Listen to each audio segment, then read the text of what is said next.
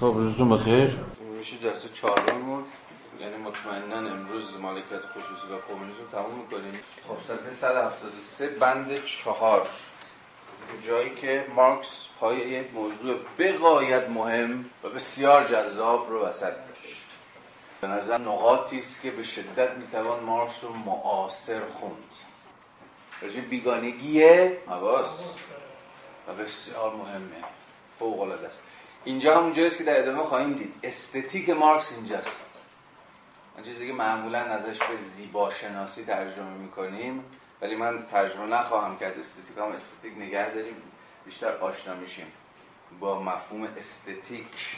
و جاها جایی است که به شکل بی سر و صدای شما می‌توانید پیوندهای مارکس و کانت و مفهوم استتیک کانتی ببینید.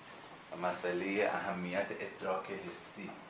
حالا اینا رو سعی می‌کنیم الان با هم دیگه یواش یواش باز بکنیم. خب همانطور که مالکیت خصوصی فقط تجلی حسی این امر است که انسان برای خود عینی و همزمان ابژه بیگانه و غیر انسانی برای خود می شود و تجلی زندگیش بیگانگی زندگیش است و واقعیت یافتگی او به معنای از دست دادن واقعیت بیگانه است فرارفتن ایجابی. از مالکیت خصوصی یعنی تصاحب حسی ذات انسانی حسی بله نه؟ حالا یا ایتالیکه. واقعیتی فرارفتن ایجابی از مالکیت حسی یعنی تصاحب حسی ذات انسانی و زندگی انسانی تصاحب انسانی عینی انسانی برای انسان نباید فقط در معنای مستقیم لذت یک سویه تملک یا داشتن درک شود. خیلی جمله یه پیچ و تاب داریست. ولی به رغم این حرفا ادعای ما خیلی ساده است. و راز فهمش توی اون فهم خط آخرش دیگه.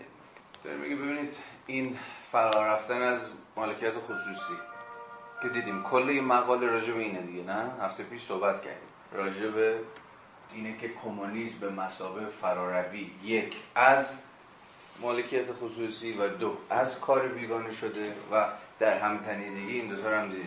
معناش چیه؟ اصلا این معنای این فراروی معنای این گذر از مالکیت خصوصی چجوری باید فهمید؟ رفیق ما داره میگه که این رو صرفا نباید به مسابه فائق اومدن بر کار بیگانه ای فهمید. که ما رو از ابژه های دست ساخت خودمون جدا می‌کنه. بلکه این فراروی ایجابی از مالکیت خصوصی بیش از هر چیز تصاحب حسی ذات انسانیه. به معنای ساده تر اینه که ما به میانجی فراروی از مالکیت خصوصی قوای حسی خودمون رو دوباره به دست میاریم یا می‌تونیم بازیابی کنیم. قوای حسی معناش ساده است دیگه. یعنی در ادامه هم میگه. یعنی خود دیدن خود چشیدن خود شنیدن. این قوای حسی ما در وضعیت سرمایه دارانه مبتنی بر مالکیت خصوصی که ویژگی عمدهش چی بود؟ هفته پیش هم گفتیم. ویژگی عمده تمدنی که مبتنی بر مالکیت خصوصیه. از خود از خود بیگانگی هست. آره ولی اون مالکیت خصوصی چجوری تعریف کردیم؟ نوع خاصی از نسبت با جهان اشیا تعریف کردیم مالکیت خصوصی رو نه؟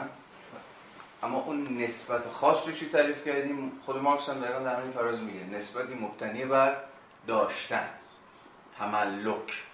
یعنی نسبتی که ما در چنین جهانی با جهان اشیا برقرار می‌کنیم فراچنگ گرفتن تملک پیدا کردنه و غیر و غیره. یعنی اساسا مارکس داره میگه اورینتیشن ما جهتگیری ما سمتگیری ما روی آورندگی ما به جهان دورورمون در چنین در واقع تمدنی که مبتنی بر مالک خصوصیه اینه که به تعبیر هگلی اشیاء دورور خودمون رو گاز بزنیم. یعنی این گاز زدن برای هگل نهایت شهوت بلعیدن از آن خود کردن اشیا مارکس هم داره میگه ببین این فرار از مالک خصوصی یعنی یه جورایی فرا رفتن از این اورینتیشنی که مبتنی بر شهوت داشتن تحت تملک قرار دادن. و در ادامه ما خواهد گفت که همه قوای حسی ما هم در این وضعیت.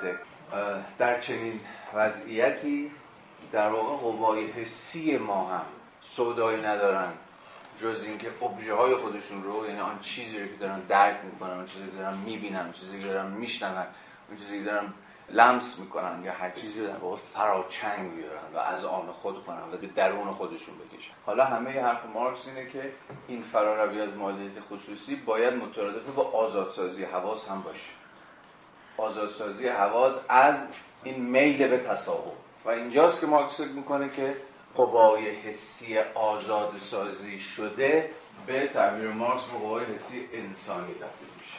تمام قوای حسی آره دیگه مارکس داره میگه که این قوای حسی ما اون طمعی که شما ازش نام می‌برید یا خود مارکس میگه تملک میگه داشتن یا هر چیزی شبیه این در واقع چیه داستانش؟ باید اینا رو آزاد کرد. خود این قوای حسی رو این بیگانگی قوای حسی رو باید آزاد کرد. این در واقع فشرده ای از کل مقاله که الان من گفتم بهتون. حالا الان در ادامه ما یک به یک با این فرازهای مارکس در واقع خواهیم خوند و آشنا خواهیم شد. بذارید یه دیگه بخونیم. انسان ذات چند جانبه خود را به شیوه یک پارچه به عنوان یک انسان کامل در اختیار می‌گیرد. در وضعیت فراروی از مالکیت خصوصی دیگه. و دوستان جا به جا حواستون به بار معنایی این مفاهیم باشه. یعنی دیگه میگه مالکیت خصوصی مالکیت خصوصی رو به معنای مارکسی کلمه بفهمید دیگه که الان توضیح داریم مالکیت خصوصی نوع خاصی از روی به جهان اشیاست. روی آورد مالکانه به جهان اشیاست. کل این فراز پس تلاش و تقلای مارکس برای معنا کردن اینکه این فراروی از مالکیت خصوصی به این معنایی که گفتیم یعنی چی؟ پس داره میگه که در چنان شرایطی یعنی در شرایطی که ما قرار از مالکیت خصوصی فرا بگذریم انسان ذات چند جانبه خود را به شیوه یک پارچه به عنوان انسان کامل در اختیار می‌گیره. چرا میگه ذات چند جانبه؟ چون بالاتر به ما گفته بود که مالکیت خصوصی در نهایت ذات انسان رو به شکل یک جانبه ای رشد میده. فقط در جانب همین سودا و شهوت و میل به تصاحب تملک و غیره و غیره. تمام روابط انسانیش با جهان دیدن، شنیدن، بودن، چشیدن، حس کردن، اندیشیدن، مشاهده کردن، تجربه کردن، خواستن، عمل کردن، عشق ورزیدن و به طور خلاصه تمام اندامهای فردیتش. مانند اندامهایی که از لحاظ شکل مستقیما اجتماعی هستند در رویکرد عینیشان یا در رابطهشان با ابژه عبارت از تصاحب آن ابژه است. اینجا این انسانی که داره میگه منظورش انسان درون آن وضعیت سرمایه داران است. میگه همه روابط انسانی این انسان با جهان به مصادقش هم میگه دیگه. بالا از دیدن و شنیدن تا خواستن و فکر کردن و تجربه کردن و مشاهده کردن و عشق همه انگار که چیزی نیست جز به قول خود این رفیقمون این تصاحب واقعیت انسان. رابطه با ابژه همانا نمود واقعیت انسان است. یعنی واقعیت انسان یا به تعبیر بهتر واقعیت یابی انسان در این جهان مبتنی بر مالکیت خصوصی یا همون جهان سرمایه دارانه چیزی نیست جز تصاحب خوده واقعیت. به معنایی که گفت. این فعالیت انسانی و رنج انسانی است. زیرا رنج را اگر در معنای انسانی بفهمیم لذتی است که انسان از خود دارد. و البته من جمله آخر رو نمی‌فهمم.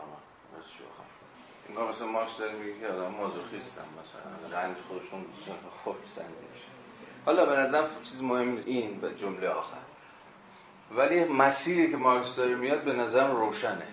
الان این مسیری که داره دنبال می‌کنه این روشن خواهد شد. ولی من حالا کلمه ای که تو انگلیسی هم به کار رفته سافرینگه از سافرینگ هم به معنی رنج هم به معنی متحمل شدن یا مثلا بار یک چیز رو بر دوش کشیدن. ما معنا تو فارسی هم میگیم دیگه رنج چیزی رو بر دوش می‌کشید اینا میگیم یا ولی به حال همه معانی رو هم که لحاظ بکنیم باز برای من اندکی فهم این جمله مارکس مبهم باقی میمونه. ما وقتی که رابطه با اشیا و انسان های دیگه رابطه تملکه عملا داریم یک رنجی رو تحمل می‌کنیم یک سختی رو تحمل می‌کنیم تو این رابطه هستیم. رنجی تحمل می‌کنیم؟ برای شما. اگه از دستشون بدیم. آه از دستشون بدیم. من اینکه همش دنبال تصاحب هستیم این خودش واسه انسان یه رنجه. آره ولی داره میگه لذتی است که انسان از خود دارد. رنج لذتی است که انسان از خود دارد یعنی چی؟ اب نداره خیلی هم مطمئن نباشید خود مارکس هم می‌فهمید چی داری می‌نویسه یعنی خیلی از این فراس ها واقعا معلومه که چیز اینو بدش کنین. این رنج و لذت و مزت و اینا رو ول کنین. اصلا مهم نیست. یه حاشیه‌ای است در متنی که ما می‌خوایم باز بکنیم. بریم جلوتر قضیه جذابتر میشه. مالکیت خصوصی آنچنان ما را احمق و یک سویه کرده. باز مسئله یک سویگی دیگه. و این یک سویگی می‌دونید که نقدهای عمده مارکسیسم سرمایه‌داریه دیگه.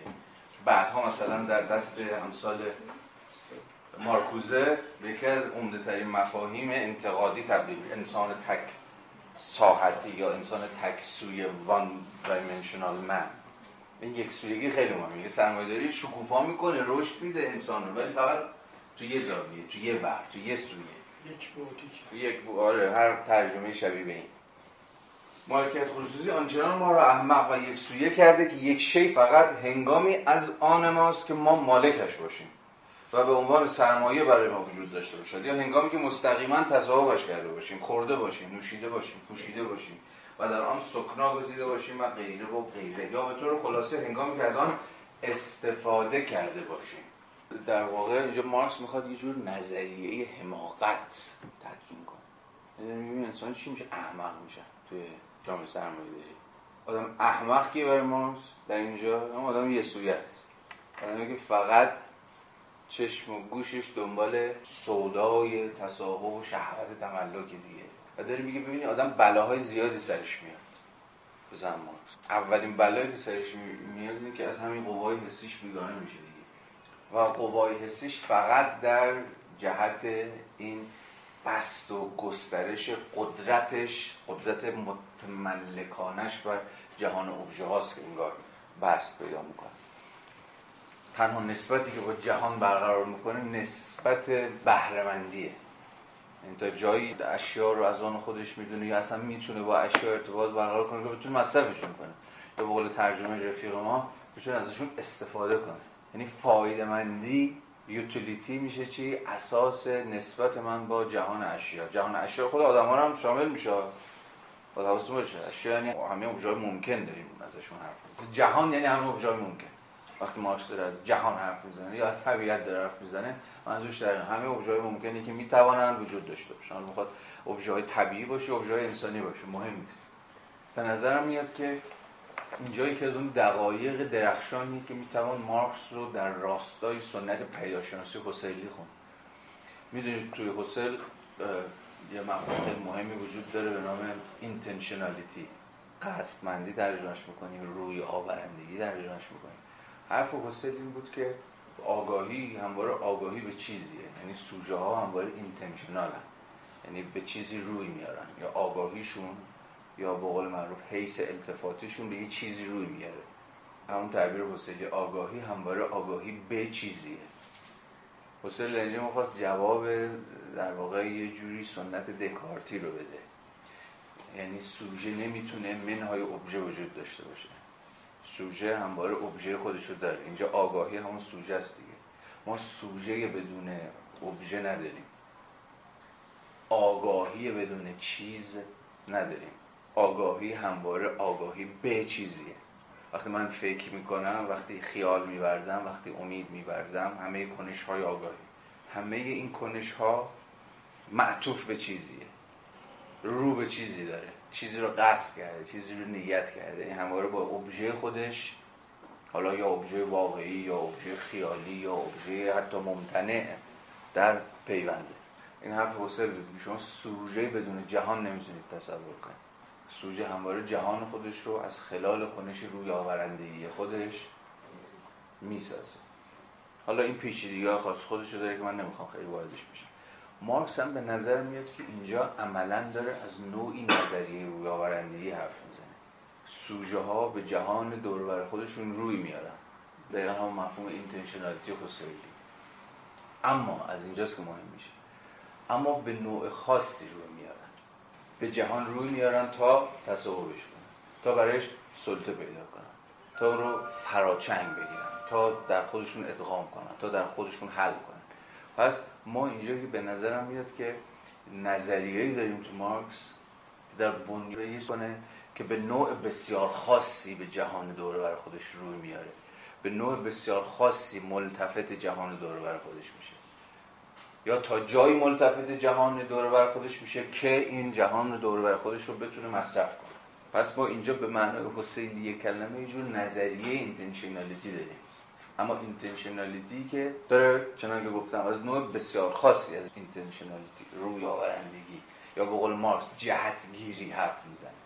جالب مارکس کلمه orientation رو اینجا بکار می‌گیره جهتگیری این سوژه ها در جهان مبتنی بر مالکیت خصوصی سمتگیری است یا جهتگیری است بر اساس همین سودای مصرف. جالبه. حالا بعدا یعنی این جزء که از به نظرم moment هایی است که می‌توان سنت مارکسیزم و سنت پدیدارشناسی رو به حسب صورتبندی که از نظریه سوژه یا به بهتر روی آورندگی ها یا جهتگیری های سوژه به جهان دارن به موازات همدیگه خوند.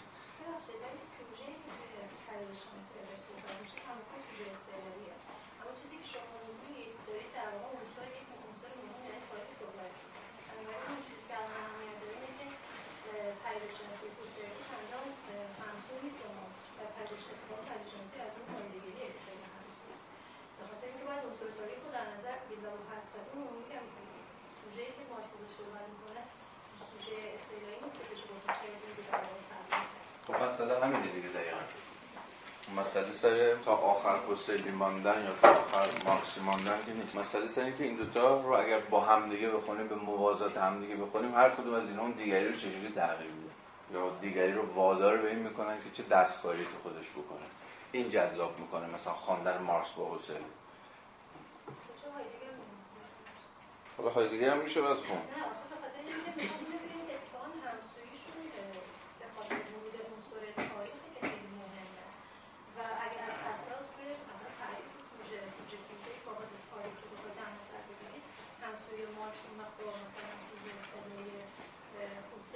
اتفاقا مسئله بر سر تاریخی کردن پیداشناسیه یعنی تو خود خواستگاه حسینیش اتفاقا که والله میادم فرهادپور جز معدود مقالات خوبش مقاله است به نام انتقادی شده.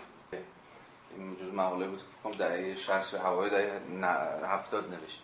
دقیقا اونجا فرهادپور یه چیز سودایی داره. البته از میانجی ملوپونتی که چجوری می‌توان پیداشناسی رو انتقادی کرد یعنی و این ممکن نمیشه مگر از گذر تاریخی فهمیدن سوژه استعلایی حسین.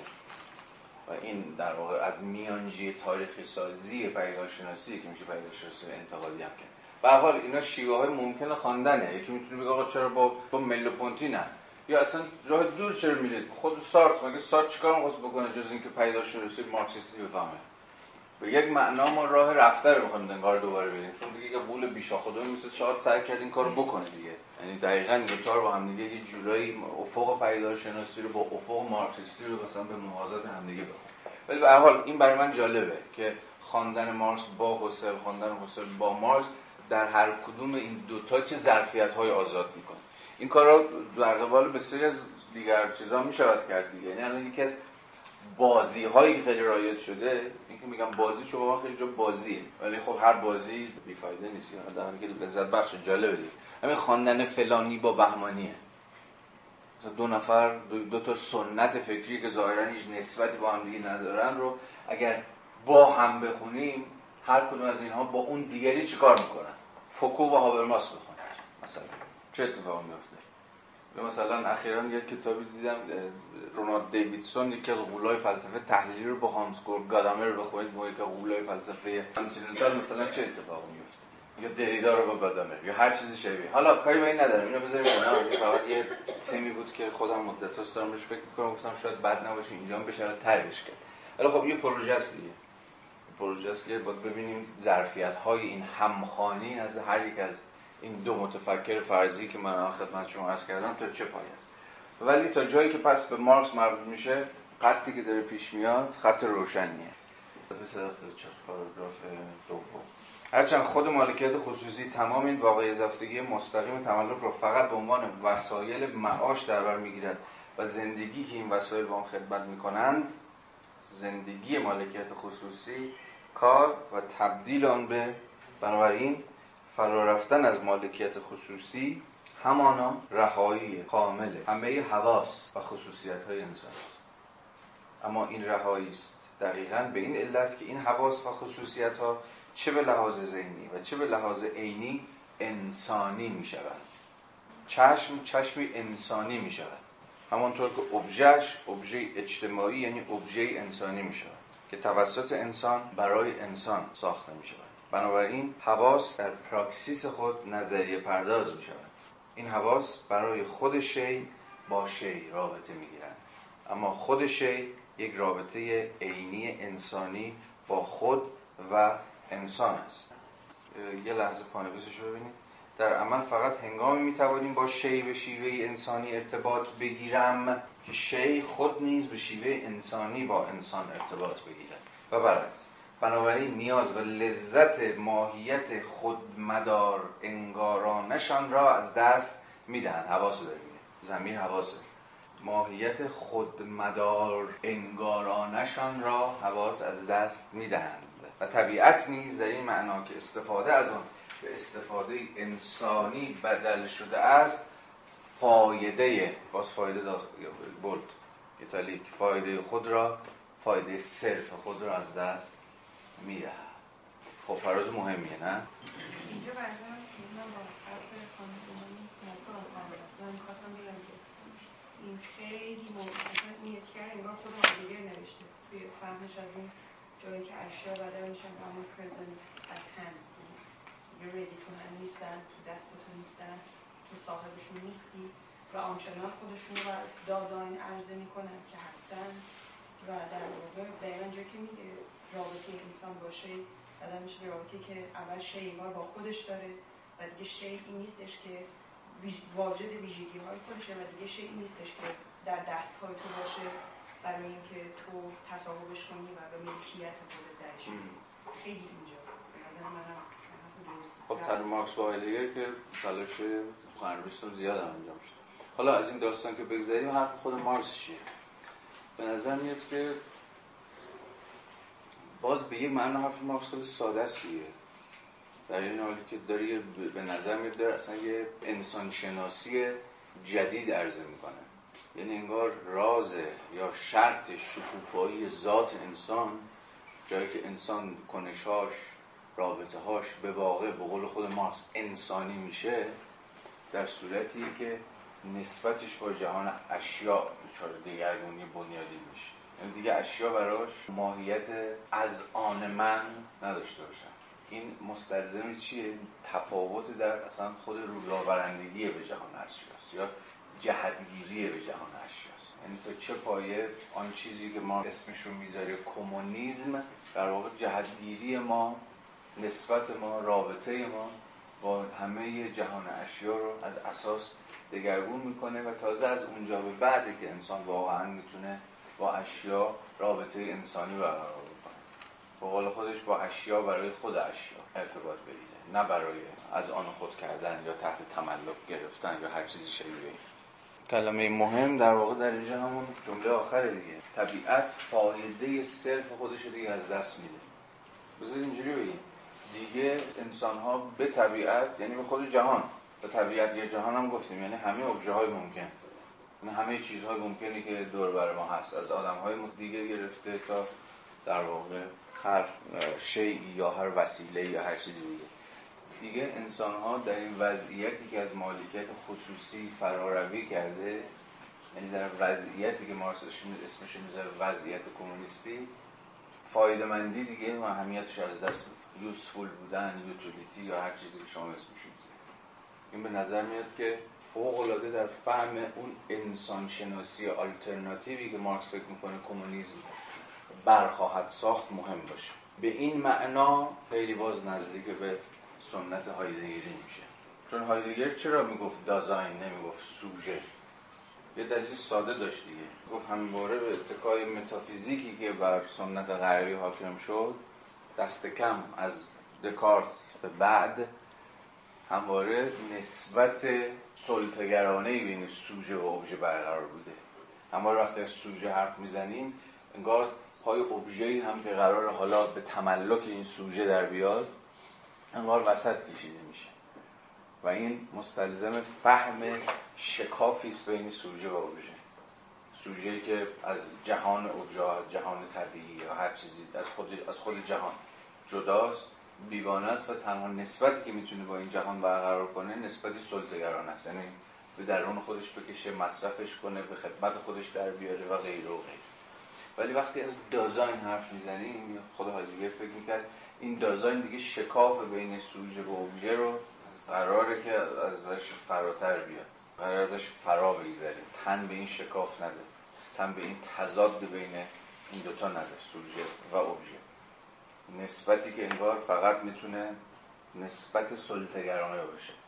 وقتی دازاین های دیگر حرف می‌زنه داره از اینجور در هم پیوستگی انسان و جهان حرف می‌زنه. دازاین در نهایت برای هایدگر اون انسانه. ولی خب هایدگر نه از کلمه انسان استفاده می‌کنه چون فکر می‌کنه در ریشه در همون متافیزیک سوژه محور داره و نه از کلمه سوژه چون اساسا فکر می‌کنه سوژه همواره یک آنتیتزی به نام ابژه رو مفروض قرار میده. بنابراین دازاین حرف می‌زنه به مسئله هستی که همواره آنجاست.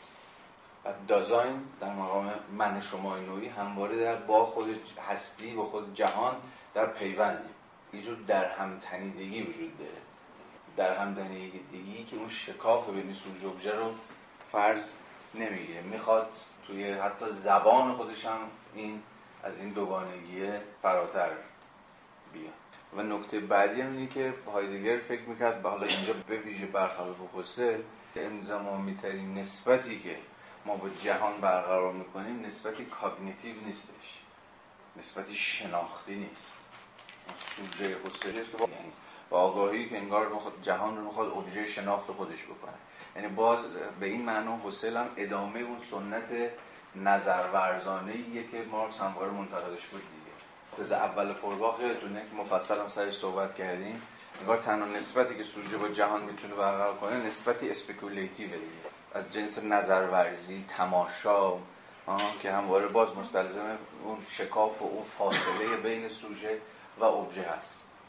و تنها نسبتی که این سوژه با ابژه خودش داره که درش تعمق کنه بهش فکر کنه یا بهش بیاندیشه یا هر چیز شیوهی هایدگر فکر کرد که باید از شر این سوژه نظرورز یا این سوژه تئوریک به معنای مارکسی کلمه خلاص شد.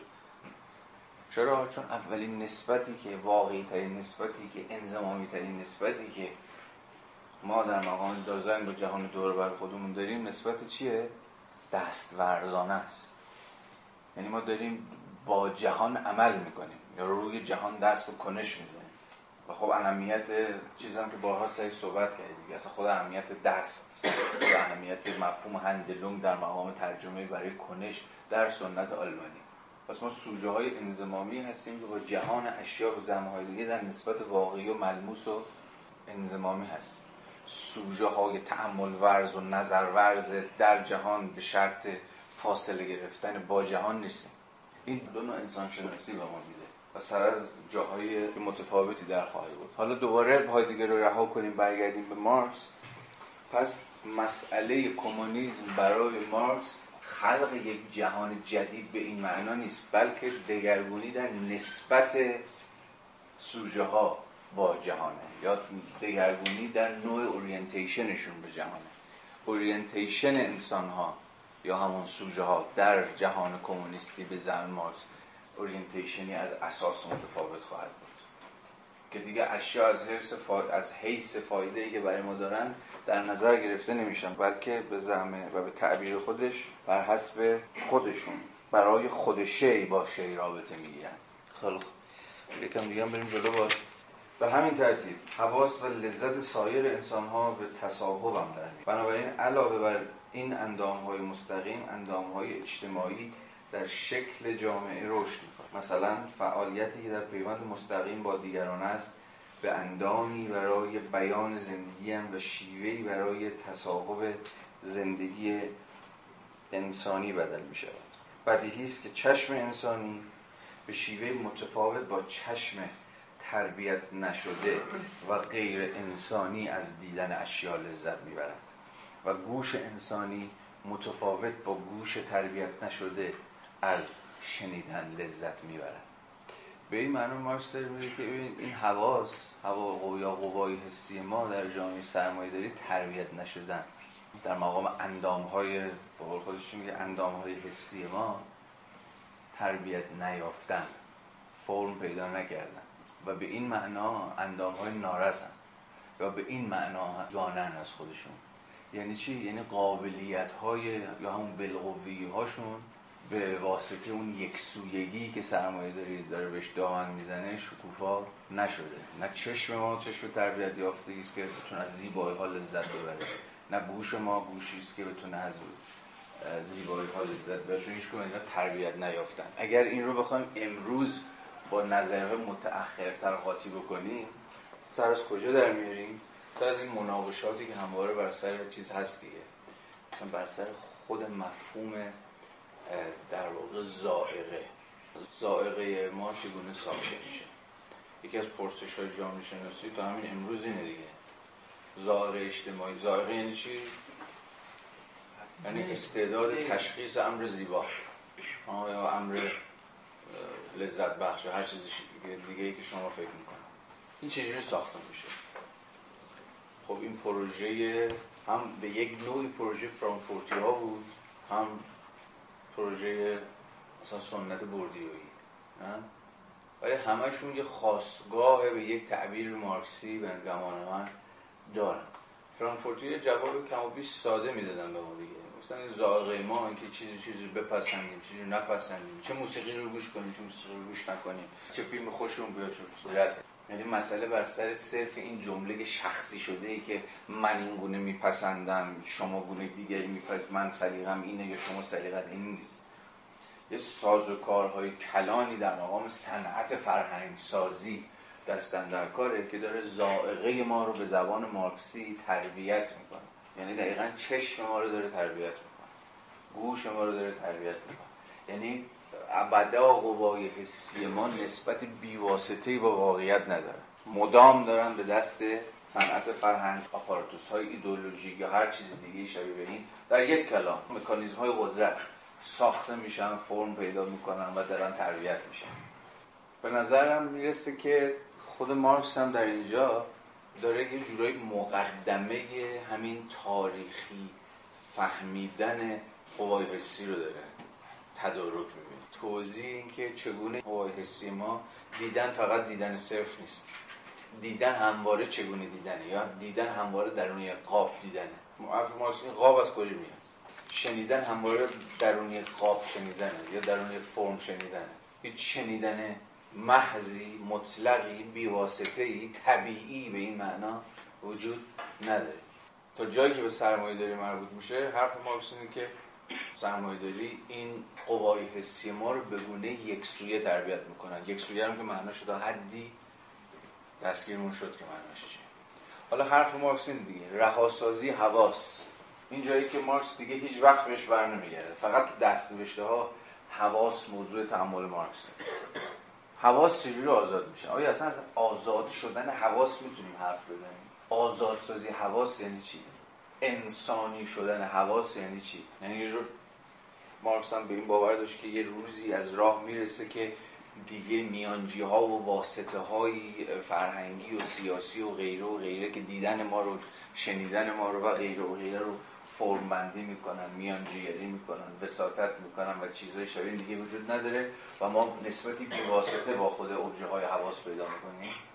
تعبیر یه نوع مارکسیست متأخر بر سر انسانی کردن قوای حسی نیست بلکه بر سر دگرگونی انقلابی توضیح خود امر محسوسه یعنی رانسیه یعنی چی؟ یعنی مسئله بر سر اینکه چگونه می‌توان در برابر این سبک و سیاقی که به شنیدن و دیدن ما فرم میدن یا اصلا زائقه ما رو تعریف می‌کنن؟ یعنی چی؟ یعنی آن چیزی که می‌توان و باید شنید باید دید و باید ازش لذت برد یعنی به قول رانسیل میگه رژیم های استتیکی رژیم های زیبا شناختی رژیم های زیبا شناختی چی هن؟ سازوکارهای قدرت هن که اصلا اون چیزی که شما ازش لذت ببرید و چیزی که اصلا باید ببینید رو چیزی که باید توجهتون جلب بهش بشه رو می‌سازن. حالا چی می‌شود؟ اگر مسئله اتفاقا بر سر باز کردن فضایی از مجرای قسم دگرگونی دگرگونسازی انقلابی برای بگونه دیگر شنیدن بگونه دیگر دیدن باشه. نه پاک کردن همه این میانجی ها و همه این واسطه ها و تبدیل شدن قوای حسی ما به قوای حسی انسانی به مسابه رابطه بی میانجی و بی واسطه با خود. ابژه های حواس هر چی که هست. به نظر میاد اینجا مارکس داره بین این دوگانه رفت آمد می‌کنه. از یه طرف از ضرورت تربیت حرف می‌زنه. میگه اگه تربیت نباشه شما از موسیقی بتوون هم نمی‌تونید یعنی به نظر موسیقی بتوون هم مثلا اصوات یا هم همه ای از صداهایی که باید اتفاقا گوشتون رو بگیرید. یعنی چیزی چون تربیت مهمه. و تربیت چی اصلا؟ تربیت یعنی پذیرش یه فرم. یعنی گوش شما باید فرم پیدا گوشی که فرم پیدا نگرده یعنی هیچ قالبی نداره که بتونه یعنی قالب ادراکی نداره. درخشان ترین موسیقی رو نمی‌تونه بفهمه. یعنی همواره ما نیازمند تربیت به مسابه فرم های ادراکی هستیم. یعنی همواره میپذیره که هیچ وقت ما نمی‌تونیم از ضرورت میانجی ها و وساطت های اجتماعی بی نیاز باشه. هیچ ارتباط مستقیم و بیواسطه و انسانی و هیچ ابژه حواسی حالا در اینجا موسیقی وجود نداره. ما وقتی از تربیت می‌کنیم تربیت طبیعتا یه مربی هم داره. تربیت. صحبت می‌کنیم مربی. هم داره ولی من فهمی که از این دارم اینه که این گشایش گوش من و گشایش دیداری من توی پروسه ای که من نفت می‌کنم این نظام موجوده این خود این به وجود میادش. نه اینکه یک مربی واسه من موجود به نکته جالبش میاد خود مارکس توی تزها دقیقا همین جمله شما رو به کار میبردی اما آموزگار خود به آموزنده نیاز داره داره هگلیان جوان رو رد بکنه که از خودشون در مقام آموزگاران و آگاهی. بخش به توده ها حرف می‌زنن ولی میگه خود, خود این آموزنده خودش کجا آموزش دیده؟ کمابیش چیزی شبیه حرفی که شما دارید می‌زنید. ولی خب این مسئله جدیه دیگه. خود تربیت چجوری باید فهمید؟ خود این تربیت محصول یک سازمانه محصول یک نهاده محصول یک سازوکاره. یا نه خیلی خودانگیزه حرف می‌زنید.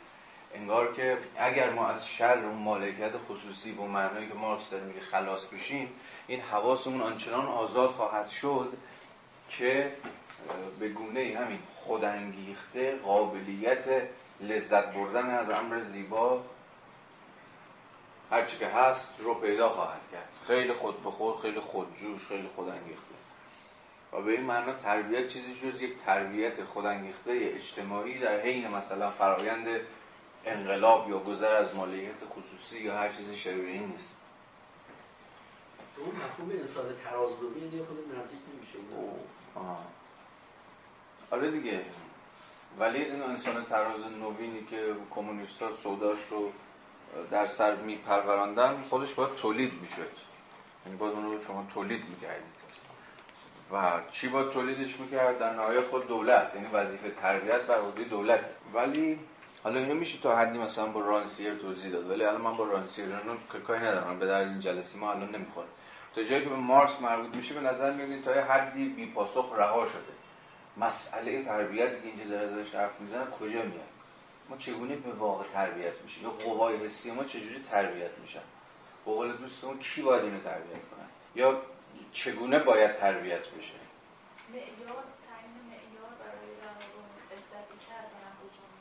آره دیگه اینا یه پیشفرض مثلا خود این رفیقمونه. آره. پیشفرض وجود داره که موسیقی بتوون درخشانه. همین پیشفرض خودش از کجا میاد که ما اگر تربیت نشیم حتی از موسیقی بتوون که درخشان ترینه نمی‌تونیم لذت ببریم. همین سوال من من یه ذره متوجه نمیشم که چرا شما میگین که کمونیسم مبتنی بر تربیته من فکر کنم اینجا تا اینجای کار که داره از تربیت حرف می‌زنه یعنی شما یه جور خاصی می‌بینی یه جور خاصی میشنوی یه جور خاصی شکل گرفته حواست. خیلی می‌تونه نسبت داشته باشه با اون مفهوم حبیت هگلی که انگار جای اینجوری هنوز تو نرسیدی به مرحله آگاهی بر حواست.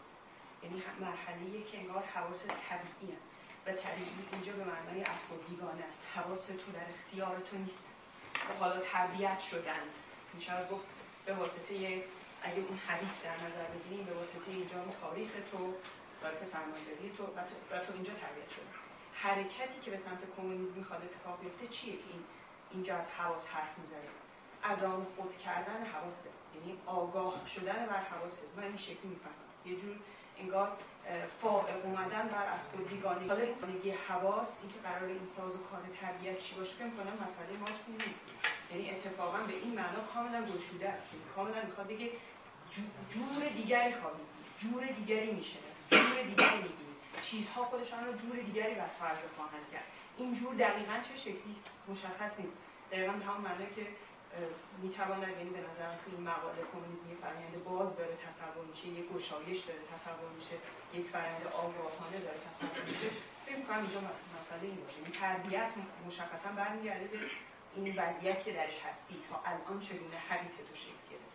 نه بعد از این. اون فرآیند رسیدن به آگاهیه انگار حرکت از طبیعت به آگاهیه خب، خود آن فیلم بحث چشمان تربیت نشده و غیر انسانی یه ذره تضاد پیدا تعارض پیدا کنه. چون ما داشتیم تو صفحه قبل بحث چشمی انسانی رو که میگه داره در صدق اون آلترناتیو صحبت می‌کنه وقتی از چشم انسانی حرف می‌زنه. و به نظر می‌رسه کماکان هم اینجا که میگه بدیهی است که چشم انسانی به شیوه متفاوت تا آخر باز هنوز تو اون صدق آلترناتیوه. و به عنوان یک امر ایدئال داره نگاه می‌کنه به اون. بعد اینجا خب حرف تربیت نشده رو می‌زنه. من خیلی دلم می‌خواد که تو میگی باشه ولی اینجا اون وقت تعارض می‌خوره. میگم مگه آگاهی از تربیت و آموزش به وجود نمیاد؟ یعنی ما همجوری می‌تونیم بای دیپال آگاه باشیم. آره خودشون هم نکته ایستی خود این آگاهی یا گذر از طبیعت و آگاهی محصول چیه؟ دو تا چه کلمه گذاشته اگه گفته نارس باز این حرف صرف نمی‌کنه تربیت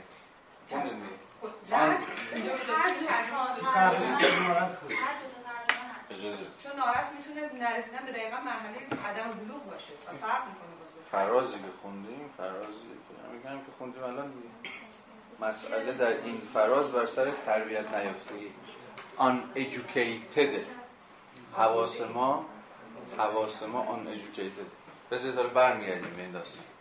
رها شدن که میگین یعنی اینکه اول صحبتتون گفتین که مارکس دیگه اینجا انگار رها می‌کنه اتفاقا یه جوری آدم یاد دست نامری اسمیتی نمیندازه. یعنی از یعنی یه جوری یاد اون افتاده. یعنی که اتفاقا این فرما رو اگه ما رها بشیم ازش اتفاقا یه جوری شبیه اونه که میگه خود خود اون حواس طبق یک خودانگیختگی انگار خودشون رو تنظیم می‌کنن و گوشه های اتفاقا آره.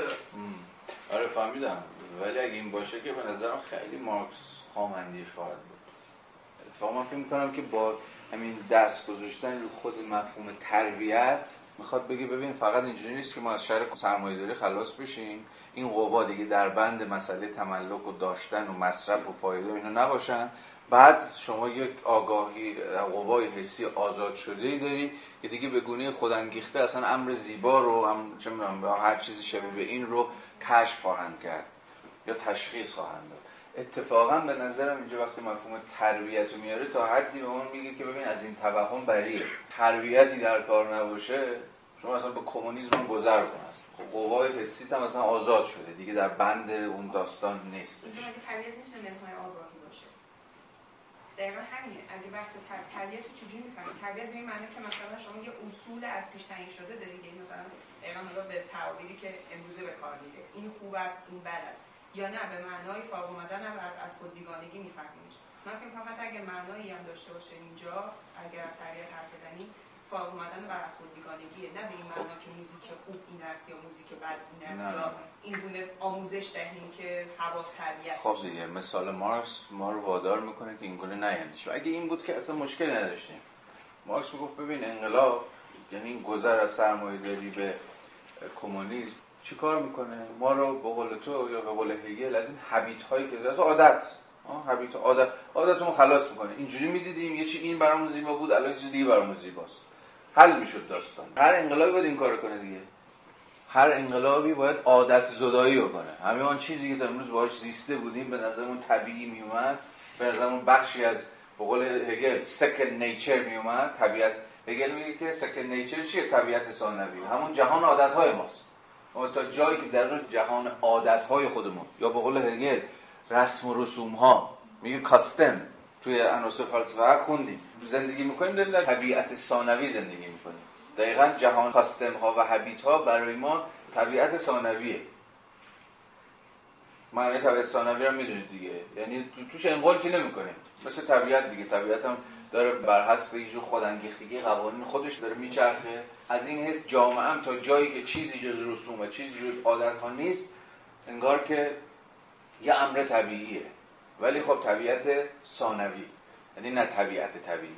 و خب انقلاب قرار چیکار بکنه؟ بزنه زیر میز بازی دیگه بزنه زیر میز رسوم کاستم ها و حبیت ها و ما در اینجا با چیزی جز دگرگونی در چگونه دیدن و چگونه شنیدن و فلان ها سرکار نداریم. اما مارکس کجا ما رو گیر میندازه و خودش هم گیر میفته و البته پاسخی بهش نمیده. جایی که با هنجاری داره بحث می‌کنه. یعنی مسئله بر سر فقط عادت زدایی نیست. که فقط عادت زدایی بود هیچ مشکلی نداشتیم. پیش به سوی فرم های جدید دیدن پیش به سوی فرم های جدید شنیدن عالی چقدر خوب. ولی وقتی نرماتیو می‌کنه بحثش رو یعنی چی؟ یعنی هنجاری می‌کنه دیگه. یعنی انگار که فهمی داره از اون چیزی که پیشا پیش زیباست. موسیقی بتوون خب؟ دیگه مسئله بر سر عادت زدایی نیست. اتفاقا مسئله بر سر خود آگاهی است. یعنی چگونه حواس میباید نسبت به امر هنجارین آگاه بشن. به معنی ساده تر چگونه با تشخیص بزن که بتوون زیباست؟ مثلا تتلو مزخرفه هم دعوایی که تو چیزم بود دعوا جالبیه دیگه. دعوای پاشایی گوش بدید یا موزارت گوش بدید. یه چیزی فراتر از سلیقه شخصی مثلا فلان کسک و بهمان کسک. اینجا داوری ارزشی وجود داره که یه چیز مزخرفه یه چیز بلشته یه چیز به مثابه امر هنجارین خودشو می‌کشه بالا. مشکل چیه؟ مشکل توده ها چیه؟ مشکل صنعت فرهنگ چیه؟ مشکل سرمایه داری چیه به تعبیر مارکس که این قوای حسی ما رو چون تربیت نشده رها می‌کنن یا به تعبیر بهتر چرا بگیم تربیت نشده رها می‌کنن؟ بد تربیت شده رها می‌کنن؟ یا به تعبیر بوردیویی misrecognition یعنی یه جور سوء شناخت به ما میدن. حرف چیز اینه دیگه. اصلا این فهم مارکسی بوردیو از مفهوم ایدولوژی اونجا که بوردیو داره مفهوم ایدولوژی توضیح میده میگه ایدولوژی ها به ما یه misrecognition میدن. یعنی یه شناخت غلط از چیزها. همون آگاهی کاذب به معنی مارکسی کلمه. یا بیاریم تو مفهوم یعنی مثلا نیست که ما رو تربیت نشده رها می‌کنن. یه چیزی رو تو مخمون می‌کنن که دیگه در شناخت امر زیبا اصلا دچار مشکل میشیم. یعنی دچار misrecognition میشیم. سوء شناخت میشیم. بنابراین سوال اینه دیگه. چگونه ما نسبت به امر هنجارین آگاه میشیم؟ حالا بذارید خود مارکس رو بخونیم. یکم روشن‌تر میشه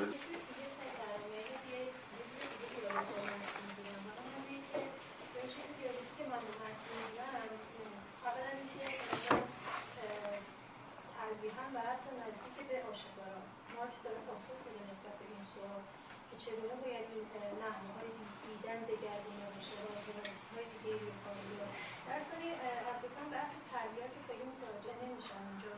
و اون این که به نظر من یعنی و فکرم می‌کنم که مثلا یه آدمی مثل فوکو تونسته به این سوال پاسخ بده اونم با اتفاق خود مارکس ببینید عنوان مقاله هست مالکیت خصوصی و کمونیسم این دوتا در واقع این دوتا واژه که متعارض هستن با هم حالا دو تا ساحت متعارض دارن ازشون بحث میشن. دو تا شیوه از شیوه هستن که در اون ساحت مناسبت قدرت متفاوت دارن اتفاق میفته یعنی نشانگر دو ساحت قدرت متفاوت هستن و مناسبت قدرت متفاوت. بنابراین اون چیزی که اتفاق میفته فکر یه بین دیدن مشخصا توی یک جمهوری این یک یکی بین دیدن و گفتن که فاصله وجود. لحظه مناسب این دو با هم دیگه ظاهرا من از بحث ابرزیبا فاصله می‌گیرم. اون کسایی این زیبا هست یا یعنی کمتر دارم بحث می‌کنم نسبت به تو لحظه مماس شدن این دو تا با هم دیگه ظاهرا به نظر میاد که هیچ شکافی وجود نداره و آنچه که می‌بینیم همون چیزی که می‌بینیم. در حالی اون چیزی که اتفاق میفته یک تو این حاشیه یک مناسبات قدرت هم پر می‌کنه شکاف بین این بنابراین دیدن آنچه که در واقع ظاهرا داریم می‌بینیم و آنچه که می‌گوییم فاصله بین این دوتا فاصله بین دیدن و شنیدن و فاصله بین بازنمایی جهان تا گفتنش یعنی حس و بازنمایی یک چیزی هستش به اسم مناسبات قدرت من فکر می‌کنم اینکه در واقع ما جهان رو چگونه ببینیم و, و, و رو زیبا بیانگاریم بنامیم در موردش اینگونه حکم بدیم. رویت پذیری و گزاره پذیری این مثل بحث مناسبات قدرت. مناسبات قدرت هم چیزی نیست جز در واقع ساعتهای اصلا زیستی متفاوت جهانهای زیستی متفاوت بنابراین شما اگر در جهان زیست بکنید به شکل قالب مراوداتش. از من مالکیت حالا مثلا ارجعیت مالکیت خصوصی و مناسبات سرمایه‌داری است. فارغ از اینکه حالا ما بگیم که در واقع تربیت چه نقشی ایفا می‌کنه که توی همین ساعت بعضی چیزها زیبا بشه یا بعضی چیزها زشت بشه. اما هر پاسخ اتفاقا اینکه در مورد صحبت نمی‌کنه اما ترجمه هم اشاره می‌کنه پاسخ در تغییر یعنی شکل شامل تربیت نیست. تغییر در در تغییر مناسبات قدرته وقتی که شما وارد جهان کمونیست بشید و اساسا مناسبات قدرتتون با هم متفاوت میشه آنگاه آنچه که بودی پیدا می‌کنه و اون وقت توی این صحبت هم می‌تونید در مورد که حالا مثلا یکم این برتر باشه یکم اونورتر ما باید اساس هستی شناسانه در دیدن و گفتن رو عوض بکنیم نه اینکه حالا صرفا شیوه های تربیتی رو تغییر بدیم که چی در نهایت هممون داریم توی فضای سرمایه‌داری با این مناسبات نفس می‌کشیم یکم کمتر متصدی یکم بیشتر متصدی و حالا وارد یه سری مناسبات رقابت پول سرمایه اندوزی و این چیزها. در نهایت هر فرقای آخر بنابراین اساسا باید ساحت زیستی ما و ساحت وارد کمونیسم بشیم. که آلترناتیوش کمونیسم من میگم وارد ساحت دیگه از مناسبات قدرت بشیم. اون وقتی که اصلا فاصله بین دیدن و گفتن ما چیز دیگه ای مرسی ممنون. نکاتی گفتی مفروضاتی داره که باید رجوع مفروضات صحبت بکنیم و خیلی فراخ خواهد شد دامن بحثون ولی بذار نگه داریم بحث تو مرسی. خب بذار ادامه بدیم. چون خودش می‌خواد الان اینجا جنبندی بکنه و جنبندی که می‌کنه ما بیشتر به درد سر می‌رسه ولی بذار ببینیم چی میگه. جنبندی کنیم. فقط هنگامی ابژه انسان به ابژه انسانی یا انسانی عینی بدل میشه که انسان خود را در آن ابژه از دست ندهد. یعنی چه خود را در آن ابژه از دست ندهد؟ این مطمئنا به خاطرتون اومده که ربط داره به مقاله کار بیگانه شده دیگه. که مارکس می‌گفت که ما جهان رو واقعیت یابی ذات انسانی خودش رو از دست دادن واقعیت تجربه می‌کنه. پس من سادهش اگه بخوام تجربه بکنیم اینه که بر چیزی چون از خود بیگانی فائق اومده باشه تنها در این صورت که ابژه انسانی به ابژه به واقع انسانی تبدیل میشه. حالا بریم جلوتر. این هم فقط هنگامی ممکن است که ابژه به ابژه اجتماعی اجتماعی باز بلده برای انسان و خود انسان به هستی اجتماعی برای خود بدل شود. باز دوباره این رو باید در نسبتش با مقاله کار بیگانه شده بفهمیم. یعنی چی؟ ابژه باید به ابژه اجتماعی تبدیل بشه.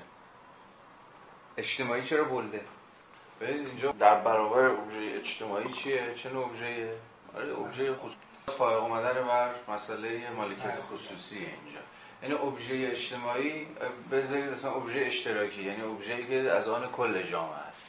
دیگه فقط به من یا به تو یا به کارفرما یا هر چیزی اختصاص نداره. یعنی در تصاحب در تملک من نیست بلکه کل جامعه یه جورایی انگار در قبالش حقی داره. به این معناست که ابژه به ابژه اجتماعی تبدیل میشه. و خود انسان به هستی اجتماعی برای خود بدل شود.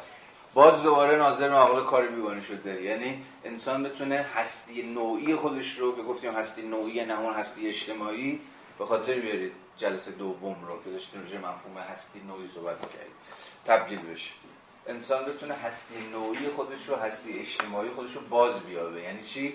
یعنی نسبت ها رابطه ها و مناسبات خودش رو با دیگران دوباره بتونه احیا بکنه و بازسازی بکنه و صرفا به یه شخص خصوصی که دیگران براش وسیله تبدیل نشه.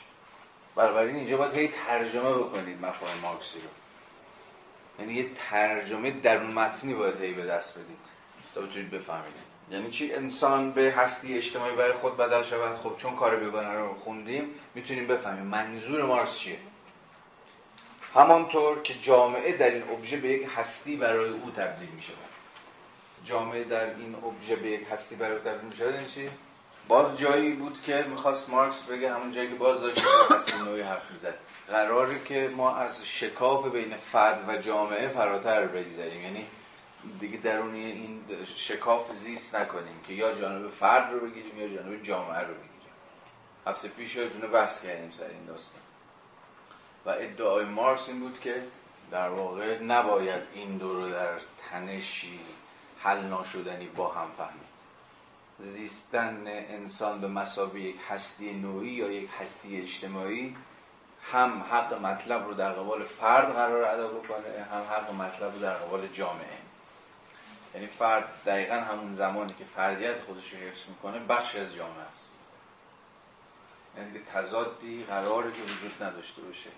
و گفتیم که این خط خطیه که بیش از هر کسی با هگل تعریف میشه. هگل بود که سعی می‌کرد راهی پیدا کنه برای آشتی فرد و جمع. یا آشتی فرد با جامعه. جامعه به هستی برای فرد تبدیل میشه. این این جمله. جامعه برای فرد و فرد برای جامعه. یه این چیزی. یه نسبت متقابلی بین این دو سوی داستان. بنابراین از سوی این هم فقط هنگامی تحقق می‌یابد که واقعیت اینی به طور کلی برای انسان در جامعه به واقعیت نیروهای ذاتی انسان به واقعیت انسانی و به این ترتیب به واقعیت نیروهای ذاتیش بدل شود و تمام ابژه ها برای او به عینیت یافتگی خودش تبدیل شوند.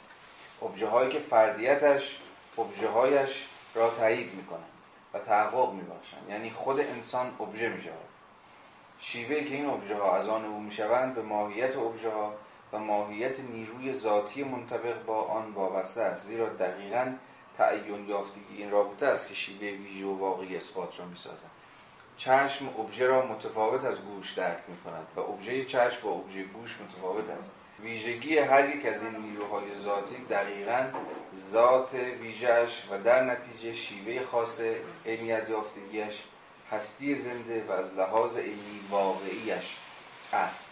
بنابراین انسان در جهان عینی نه تنها در اندیشه بلکه با تمام حواس خود تایید میشه. از سوی دیگر به موضوع از جنبه سوبژکتیوش مینگریم. فقط موسیقی می‌تواند حس موسیقی را در انسان بیدار کند. و زیباترین موسیقی هیچ حسی را برای گوش غیر حساس به موسیقی زنده نمی کند و ابژه آن نیست. زیرا ابژه هم فقط می‌تواند تاییدی بر یکی از نیروهای ذاتی هم باشد.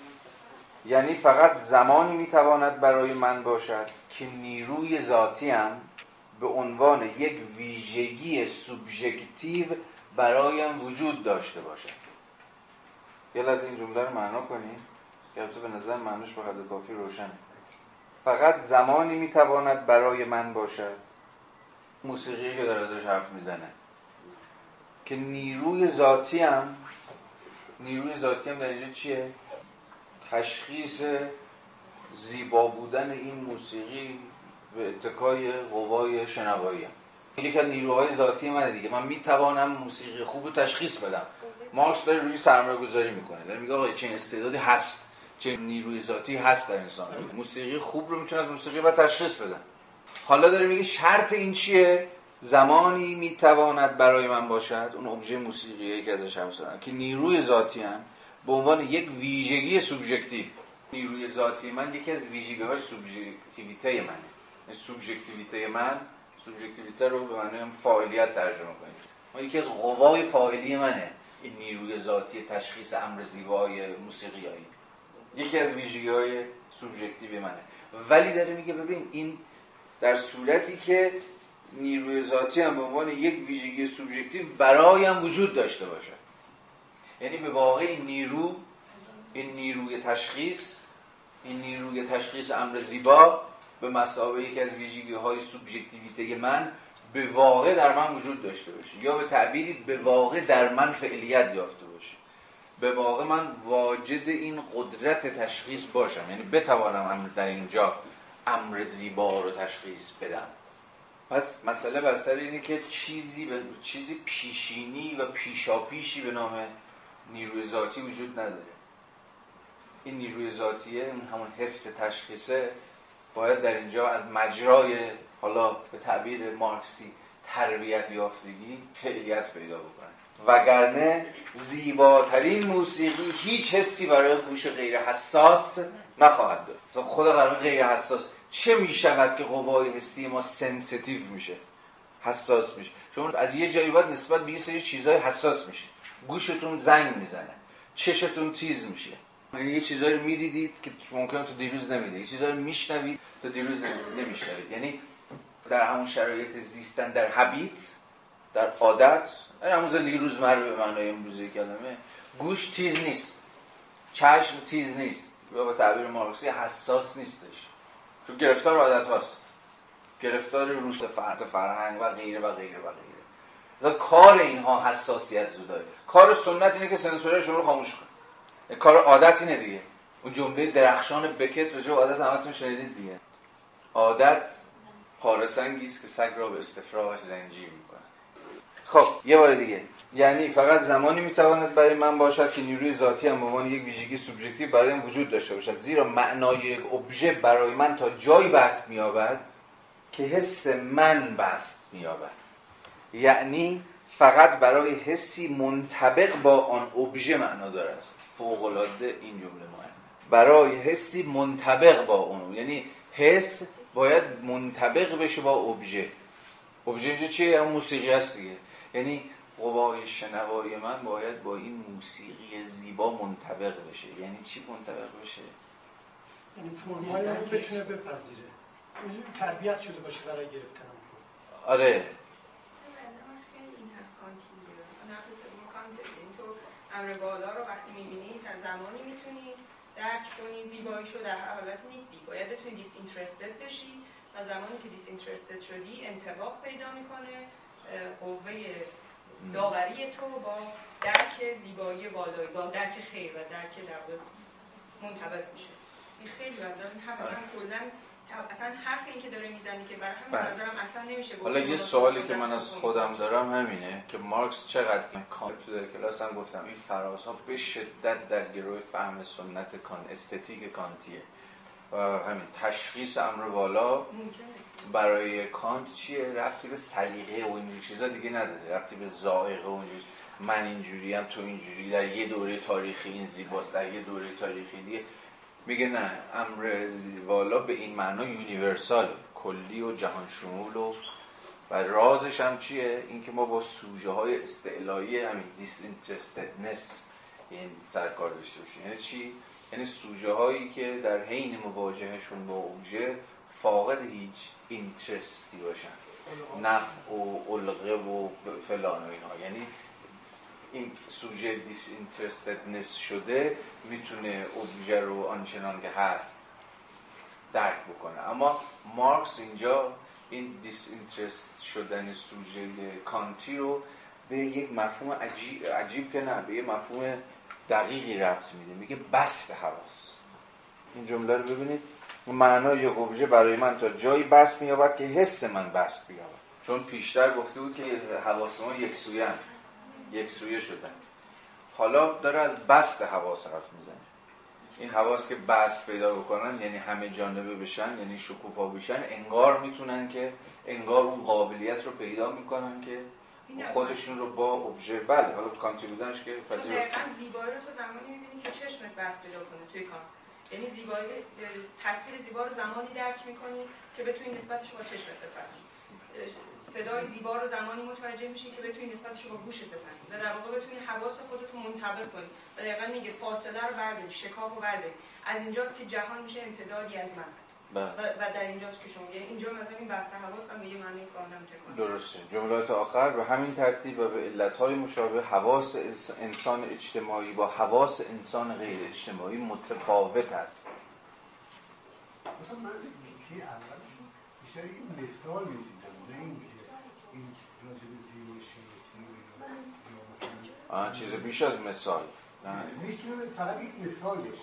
خب مثال که برای چی شما مثال می‌زنید؟ می‌خواد برای اینکه بگه که من وقتی که شما انسان اجتماعی شدی حواست هم نوع دیگه ای میشه. ببین کنید ما اگر وقتی که حواسمون بخشی از حواسمون درگیر مسائل دیگه میشه مثلا یه مثالی می‌زنم یه آدم کور خیلی شنواییش خیلی قوی تر از انسانی که داره از همه حواسش استفاده وقتی انسان اجتماعی بشم طبیعتا حواسای دیگم می‌تونه گسترش پیدا بکنه. همونجور که شما بودید خیلی چیزا رو دور بریزه. وقتی که من از مالکیت فردی فرا رویش می‌کنم. خیلی چیزا رو می‌تونم دور بریزم. طبیعتا می‌تونم که یک رو دیگه ببینم یک رو دیگه بشنم بله. این مسئله موسیقی رو بیشتر من یک مثال می‌بینم تا اون چیزی که شما بله. این فراز آخر رو بخونم کنم. به همین ترتیب و به علتهای مشابه حواس انسان اجتماعی با حواس انسان غیر اجتماعی متفاوت است. تنها از طریق قنای آشکار و عینی ماهیت انسان قنای حساسیت سوبژکتیو انسان یعنی گوش حساس موسیقی چشم حساس به زیبایی صورت و به طور خلاصه حواسی که قادر به خوشنودی انسان هستند پرورش یافته یا آفریده می شوند داره از چی پس حرف می‌زنه؟ پرورش یا آفریده شدن غنای حساسیت سوبژکتیو انسان. یعنی sensibility ما حساسیت ما در مقام قسم حساسیت سوبژکتیو گوش حساس به موسیقی و غیره و غیره میباید پرورش پیدا بکنه و میباید آفریده بشه. پرورش یافتن به نظر میگه چیز آفریدن یه چیزی تا باز هر کدومش میشه مناقشه کرد. به زیرا نه تنها پنج حس بلکه حتی به اصطلاح حواس معنوی یعنی اینتלקچوال عقلانی فکری هرچی حواس عملی مثل اراده و عشق و فلان اینها و به یک کلام حواس انسانی انسانی بودن حواس. فقط از طریق وجود ابژه هایشان از طریق طبیعت انسانی شده هستی میابند پرورش باز بود پرورش پنج حس کار کل تاریخ پیشین است.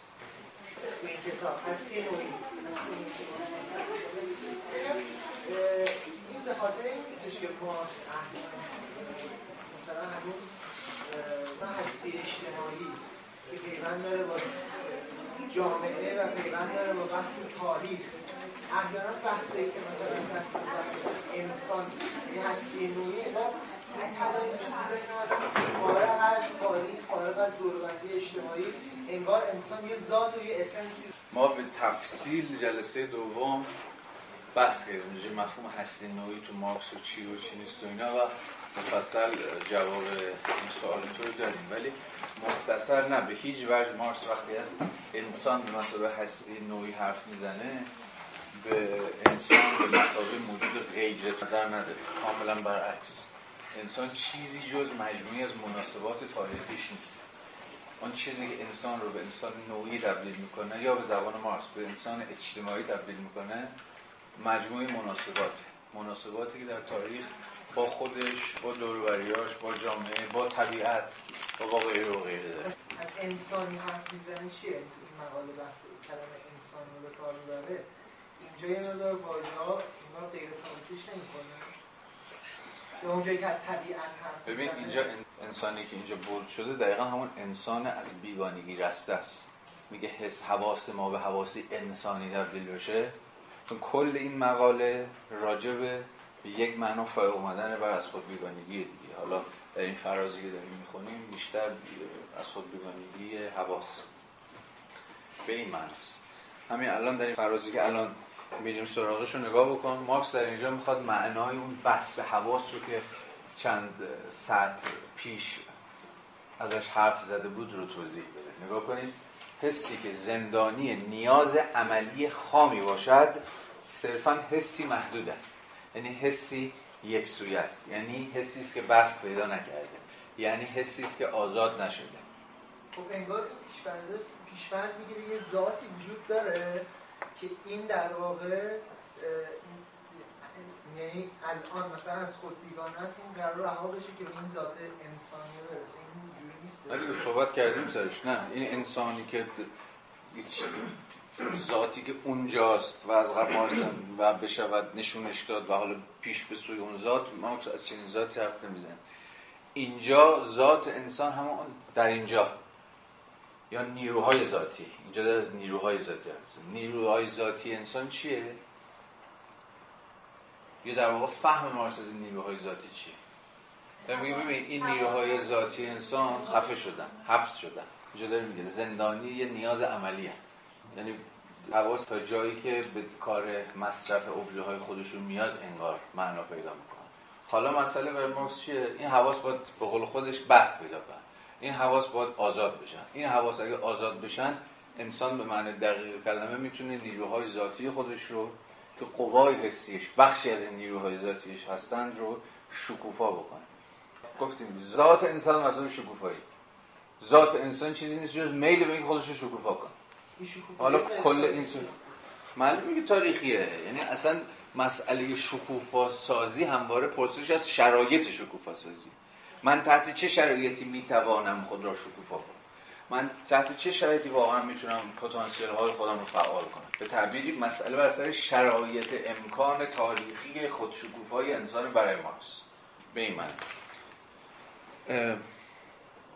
برای انسان گرسنه شکل انسانی غذا مطرح نیست بلکه فقط شکل انتظاییش اهمیت دارد.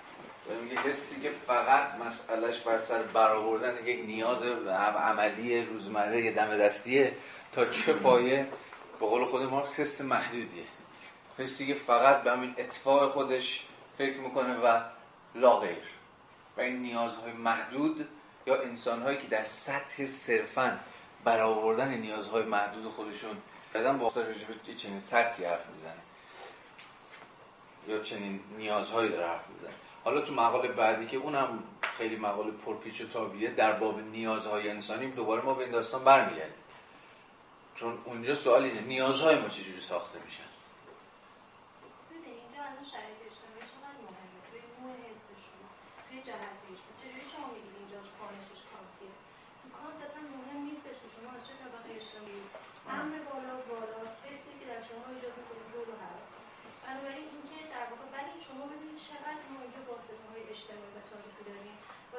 شما این پروسه میشه جهان یه دونه دیگه آشکار میشه براتون پس اینکه میگید کانتیه من نمی‌فهمم چجوری می‌تونه کانتی باشه. که اینقدر بین همون همون حرف که دادن بین دیدن و گفتنش این حد این حد شرایط اجتماعی و مناسبت اجتماعی می‌تونه دخالت داشته باشه. خب بذار یکم پس تصریح کنم.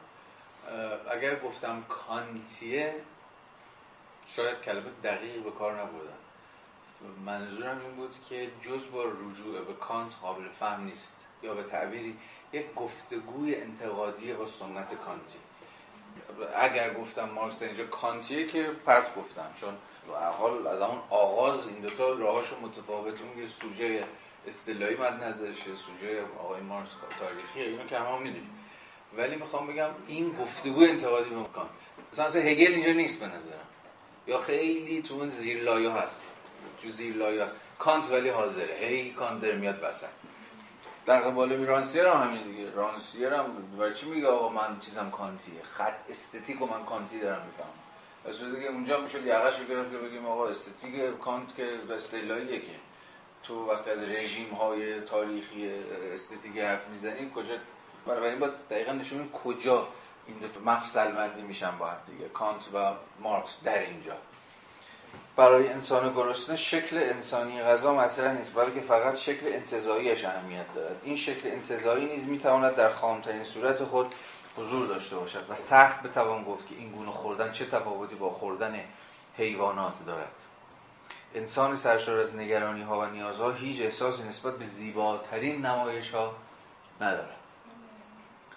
این مثال مثال که میگه انسان گرسنه نمی‌فهمه زیبایی. من واقعا فکرم که باید گفت. چرا از اتفاقا دقیقا کانتیه؟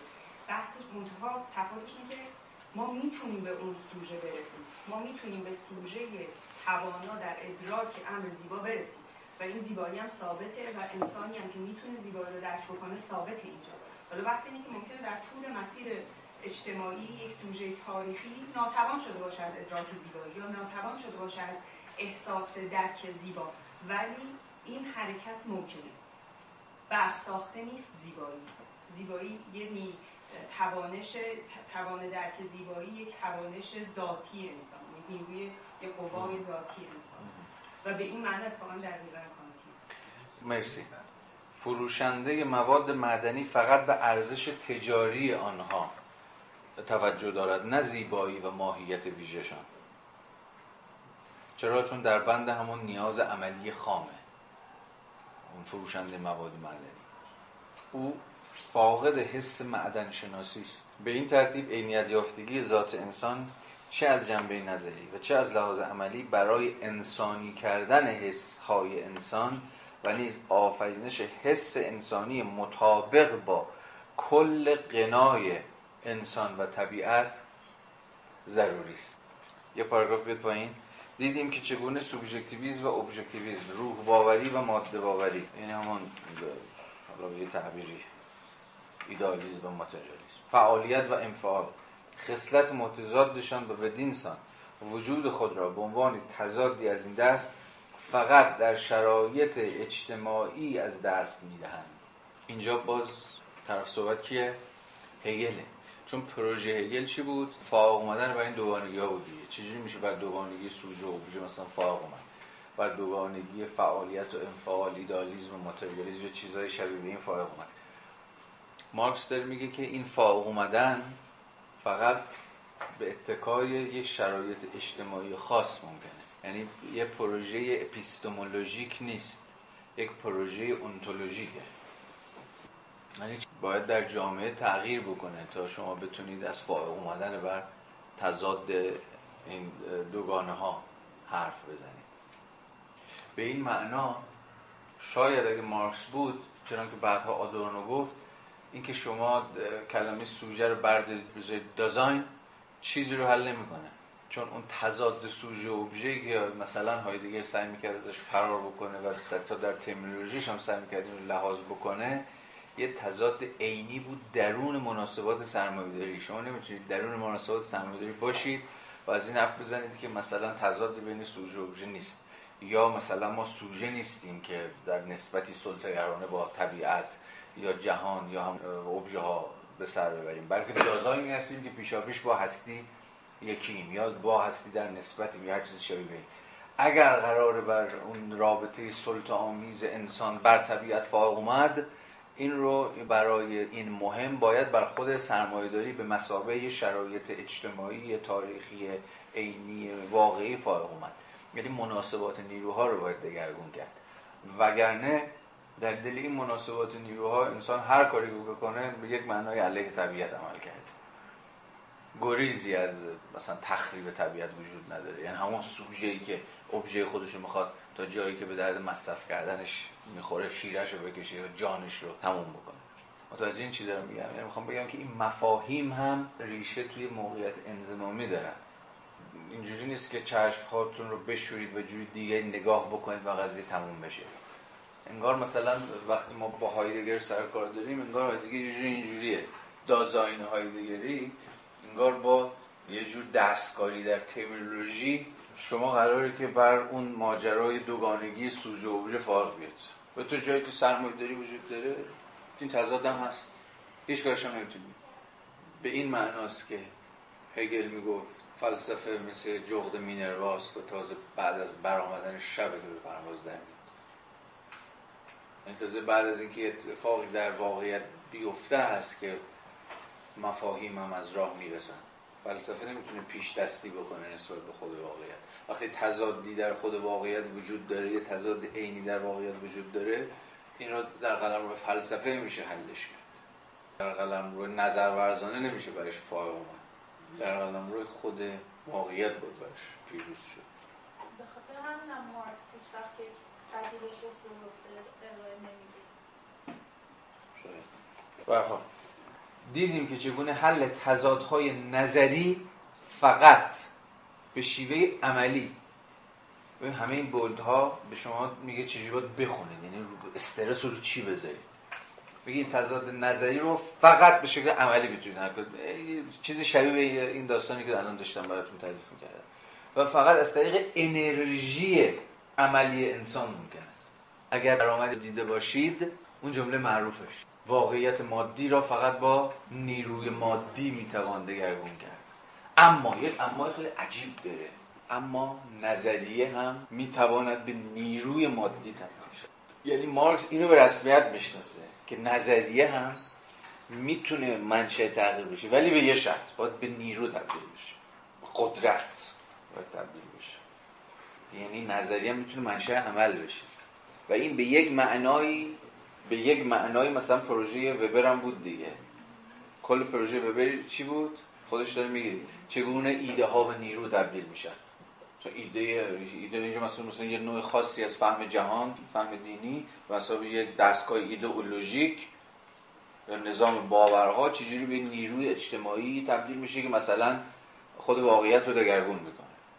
ولی خود این خیلی پرسشی جدی و به نظر من خانمان براندازی است. ایده چجوری به نیرو به انرژی به قدرت تبدیل میشه؟ خود مارکس می‌گفت در صورتی که به دل توده ها بنشیند نه؟ ادامه اون جمله پیش گفتم اما خود نظریه هم می‌تواند به نیرو تبدیل شود اگر به دل توده ها بشه و چگونه به دل توده ها انگار یه جور تسخیر می‌کنه. میده میره در جان و روان و تن سوژه ها و به دل توده ها بنشیند. یعنی رومانتیک نباید فهمید. و حالا دیگه اون نظریه چیزه؟ اون نظریه هم می‌تونه کار کنه. خود مارکسیزم هم به یک معنا اینجوری بود دیگه. خود مارکسیزم در واقع در دستگاه ایدئولوژی که دل توده ها رو برد یا به انرژی تبدیل شد که منشأ دگرگونی های بسیاری بود. ولی البته خود مارکس هم به شما خواهد گفت که یکی از دلایلش این بود که این ایده مارکسی ایده رو هوایی نبود. ایده بود که خودش در زمین سفت واقعیت ریشه داشت. برای همین هم یه جدیش می‌گرفتن. به دل یه عده نشست. چون ربطی به زندگی واقعیشون حالا غیر و غیر. ولی خود این پرسش خیلی برای من الان جدیدا خیلی مهم شد. فکر کردن به اینکه ایده چجوری به نیرو تبدیل میشه. ولی این با خود مارکسه. خود مارکس اینو به سراحت داره میگه دیگه توی پیش گفتم یا باز اونجایی که مثلا تو ایدئولوژی آلمانی میگه که این تو... که فکر می‌کنن که اگه اون یارویی که داره غرق میشه بگیم که آقا تو اسیر دست نیروی مثلا جاذبه هستی واسطه آگاهی از این که فلانه یهو می‌تونه نجات پیدا کنه. ولی میگه ببین اینجا این آگاهی رو داره عمش هم نمی‌خوره. چرا؟ چون اونجا گرفتارش چیه؟ گرفتاری نیروی واقعی و مادیه که داره عمل می‌کنه. اگه می‌خواد نجاتش بدید باید بتونید بتونید دستش بگیر برش بیرون دیگه. یا نیروی قوی تر از نیرویی که داره برش عمل می‌کنه رو فعال کنید. یعنی نیروی قوی تر از جاذبه. نظریه هم اما به نیروی مادی تبدیل میشه. جالب. من اگه جای مارکس بودم خود این انرژی رو بولد می‌کردم. چون انرژی خیلی به نظرم جذابه. بنابراین به این علت حل این تضاد به هیچ وجه فقط مسئله معرفتی نیست بلکه مسئله واقعی خود زندگی است. مسئله که فلسفه نتوانست حل کند. چرا که دقیقا به آن همچون مسئله صرفا با صرفا بوله ها رفا صرفا نظری می نگریست مارکس نمیگه این مسئله مسئله نظری نیست میگه صرفا نظری نیست. یعنی ما می‌تونیم بگونیم نظری به این مسئله به این تضاد مسئله چه انسان و طبیعت در جامعه سرمایه‌داری فکر کنیم. معلومه که می‌تونیم نظریه پردازانه راجبش حرف بزنیم. نظر ورزی بکنیم راجبش. اما حلش میگه در روی تغییر مناسبات نیروهاست. یعنی به قدرت نیاز داره. خلاصش کنیم. منهای این قدرت شما مسئله رو نمی‌تونید حل کنید. می‌توان دید که چگونه تاریخ صنعت و وجود عینی صنعت آنگونه که تکامل یافته کتاب گشوده نیروهای ذاتی انسان و روانشناسی انسان در شکلی ملموس است. داره میگه ببین بعد از صنعت و تمدن صنعتی و فرایندهای صنعتی سازی کل نسبت انسان با طبیعت و طبعا نسبتش با نیروهای ذاتی خودش قوای حسی خودش و غیر و غیره هم دگرگون شده. تا کنون این تاریخ یعنی تاریخ صنعتی شدن نه در پیوندش با ماهیت انسان بلکه فقط در جنبه فایده باورانه و بیرونی در سوال سال اصل سرمایه‌داری یا هر چیز شبیه ما چگونه انسان نیست؟ این سوال سوال مشروعیه دیگه. می‌تونیم بپرسیم دیگه. یه چنین انسانی از لحاظ جلو روانشناسی هم بولد کرده. از لحاظ روانشناسیک چگونه انسانی؟ مثل سازوکارهای روانی این انسان چیه؟ چگونه عاشق میشه؟ چگونه دوست میداره؟ چگونه اعتماد می‌کنه چگونه دچار تردید و استراب و استرس و غیره و غیره میشه. این همه آن چیزی که به روانشناسی یک انسان تاریخی مربوط میشه. اخیرا که بحثا خیلی جدی مطرحه دیگه. که روانشناسی اصلا سوژه نولیبرال چه شکلیه؟ این اصل نولیبرالی که همه ازش دارن حرف می‌زنن. حالا فرض کنیم که نولیبرال چیزی جدی‌تر از چیزی که یوسف علی ابوذری داره ازش حرف می‌زنه. بیاید فرض کنیم چون چیزی که داره میگه که اون ولش کنیم. اگر فرض کنیم چیزی چون نولیبرالیسم به واقع وجود داره چجور سوژه تولید می‌کنه؟ و این سوژه نولیبرال روانشناسیش چیه؟ مثلا انسانی که سوژه نولیبرال احتمالا چه سوژه موفقیت مصرف فردیت رقابت اینا مفاهیم یا واقعیت های برسازنده سوژه نولیبرال می‌کنن. این واقعیت ها دارن سوژه می‌سازن دارن تولیدش می‌کنن. حالا بیاد رجیم بحث کنیم که سوژه که هر دم دستن در کار و گرفتار رقابته گرفتار سودای موفقیت های شخصی و فلانه. آها یکی از ویژگی‌های مهمش سوژه نولیبرال. سوژه که بدهکاره چون اصلا سوژه نولیبرال با اهمیت بدهی توی اصل نولیبرال که مفهوم مهم میاد. خیلی کار شده. این خیلی زیاد. انسان قسطی. ساخته شدن انسان بدهکار موریتسیو لاتزاراتو رو بخونید. ترجمه شده. به پیمان غلامی فکر کنم ترجمه کرد. اینترنتی هم هست. ببینید این کتابو و اون یارو انسان شناسی هم این کتاب خیلی مهم داره. آنارشیست انسان شناسی که مصطفی آقایی ترجمه کرده سوژه بدهکار چجور سوژه مثلا اهمیت بدهی در زندگی روزمره انسان. و مارکس یه جورایی داره به این داستان فکر می‌کنه. اینجا. ولی اینجا داره میگه صنعتی شدن.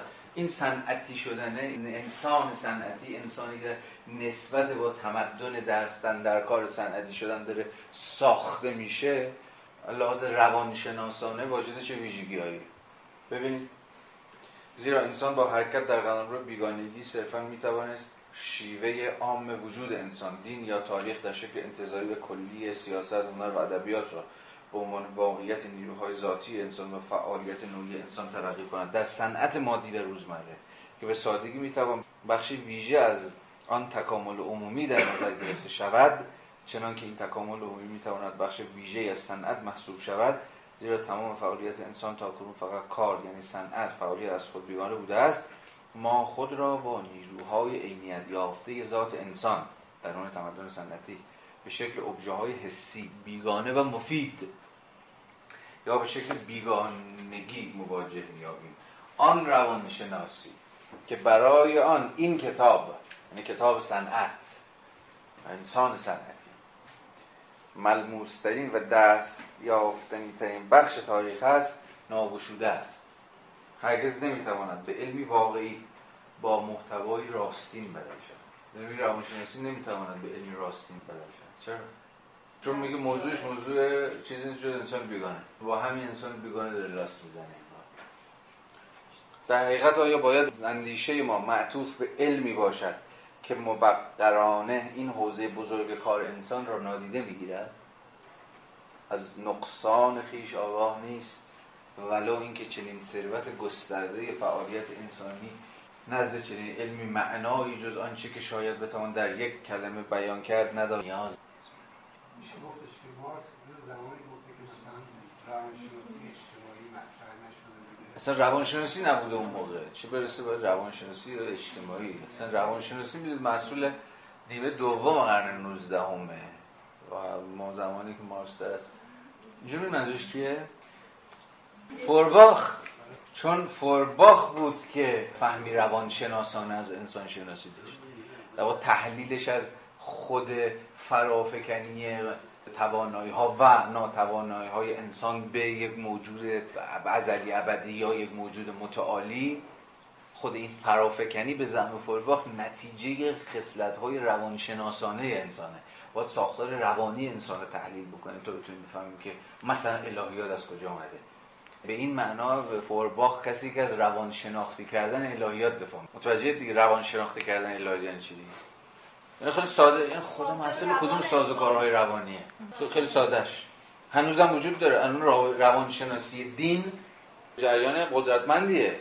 بویژه بعد از این شاخه های عصب شناسی و اینجور چیزا بعد از این نوروساینس حتی به اصطلاح این فروکاست الهیات و اینا به خصلت های روانی خیلی جدی تر و مثلا چیزتر شد.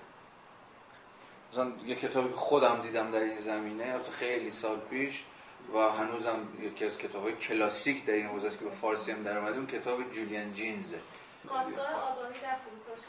ذهن دو جایگاه. ذهن دو جایگاهی و اینا منظورش نیمکره راست و نیمکره چپ مغز. مغز پژوهی هستن و عصبی رو هم نوروساینس. می‌خواد نشون بده که این چقدر ریشه توی ساختار عصبی انسان داره. حالا دو مسیری که این رفیقمون رفت. پس اینجا روانشناسی رو تازه نباید به معنی روانشناسی متأخر بفهمیدش.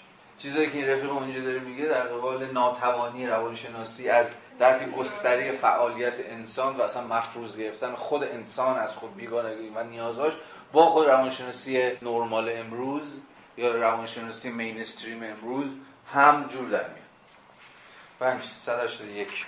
هستی هنگامی خود را مستقل می‌بیند که به خود متکی فقط هنگامی متکی به خود است که وجودش از آن خود باشد. انسانی که با لطف دیگری زندگی می کند خود را موجودی وابسته می اما اگر من مدیون کسی باشم که نه تنها زندگیم را تعمین می کند بلکه در این حال زندگیم را خلق کرده و منبع زندگیم است انگاه من کاملا به لطف و عنایت او زندگی می کنم وقتی که زندگیم ناشی از آفرینش خودم نباشد ضرورتا چنین منبعی بیرون از آن قرار گرفت. یعنی بیرون از زندگی خودم.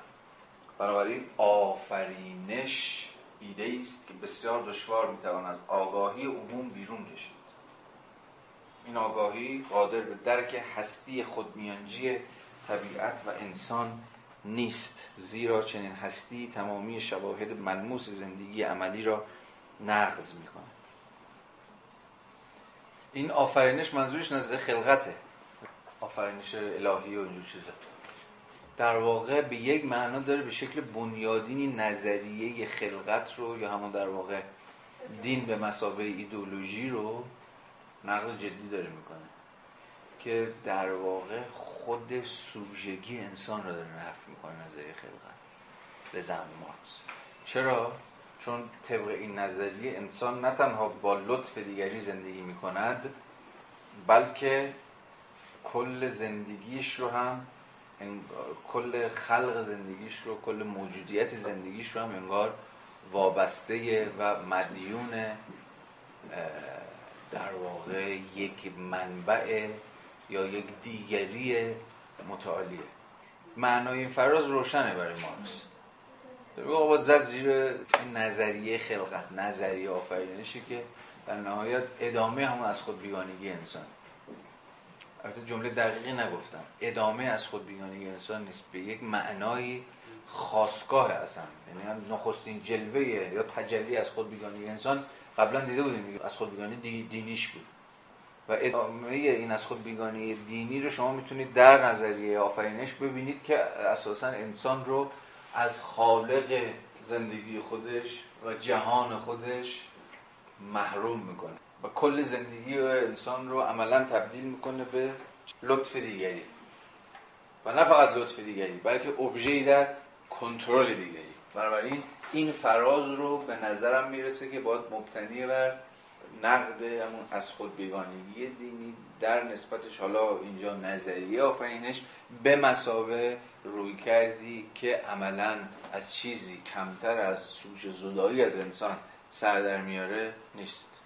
این جم... دو تا جمله اول یه, یه جورایی هم سوژه دکارتی نیست یعنی بعد کلا فرازی که خوندیم به نظرم می‌رسه که این متکی بودن به خود و که وجودش از آن خودش باشه بله. مثلا دیگه بعد از کسی مثل لاکان دیگه این حرفا محلی از اعراب اساسا نمی‌تونه داشته باشه. این تلقی اون درسته.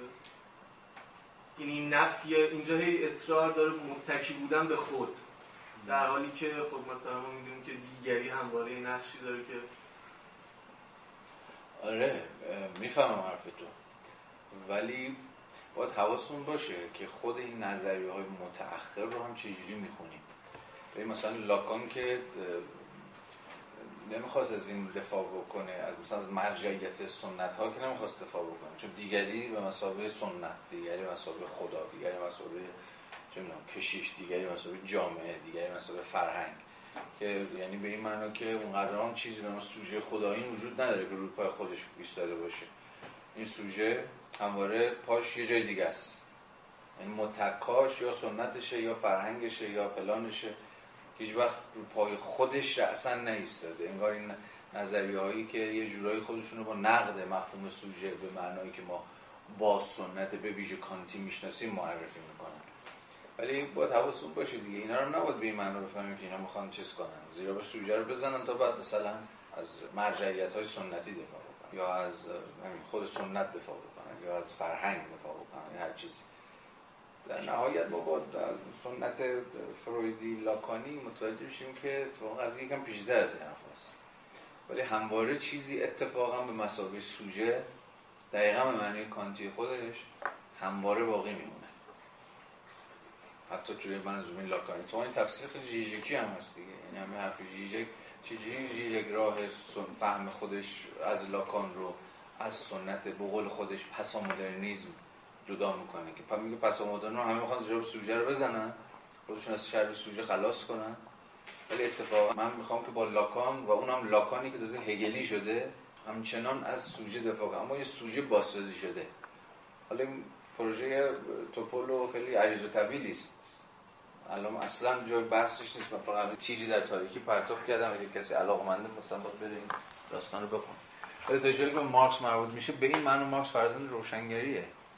و باز به این معنا مارکس ادامه سنت کانتیه کانتی هگلیه. که اتفاقا از سوژه مثلا اتونومی دفاع می‌کنه. سوژه چیزی جز autonomy نیست. خود آینی خود ایستایی نیست. دقیقا اینجا هم داره میگه دیگه. مثلا اتکا به دیگریه. داره این دیگری رو می‌زنه به معنای کانتی دیگر آینی رو heteronomy رو داره نقل می‌کنه و در برابر از سوژه خود آین سوژه خود ایستا حرف می‌زنه و به این معناست که میگم فرزند روشنگری کانتیست. به این میگم معنا فرزند مدرنیته فلسفی است. مدرنیته فلسفی به نظر من زمینش سنگ بناش مفهوم اتونومی و همه دلالتاش که یکی دوتا نیست. یعنی جایی که من دیگه خودم راهبر زندگی خودم نیستم بلکه دیگری. یا قدرت. دین خدا کشیش آخوند دولت حاکم پدر هر چیزی. راه من. به زمان کانت این ویژگی پیش روشنگریه. و به این معنا روشنگری گسسته یه بریک در تاریخ. با همه دلالت هایی گسسته یه چیز بیشتر از یه تحول و دگرگونیه در اون گفتمانی. یه گسسته از جهان پیش روشنگری یا جهان سنت یا هرچی درست بشه و دقیقا اون جاییه که از خود آین شدن سوژه دفاع.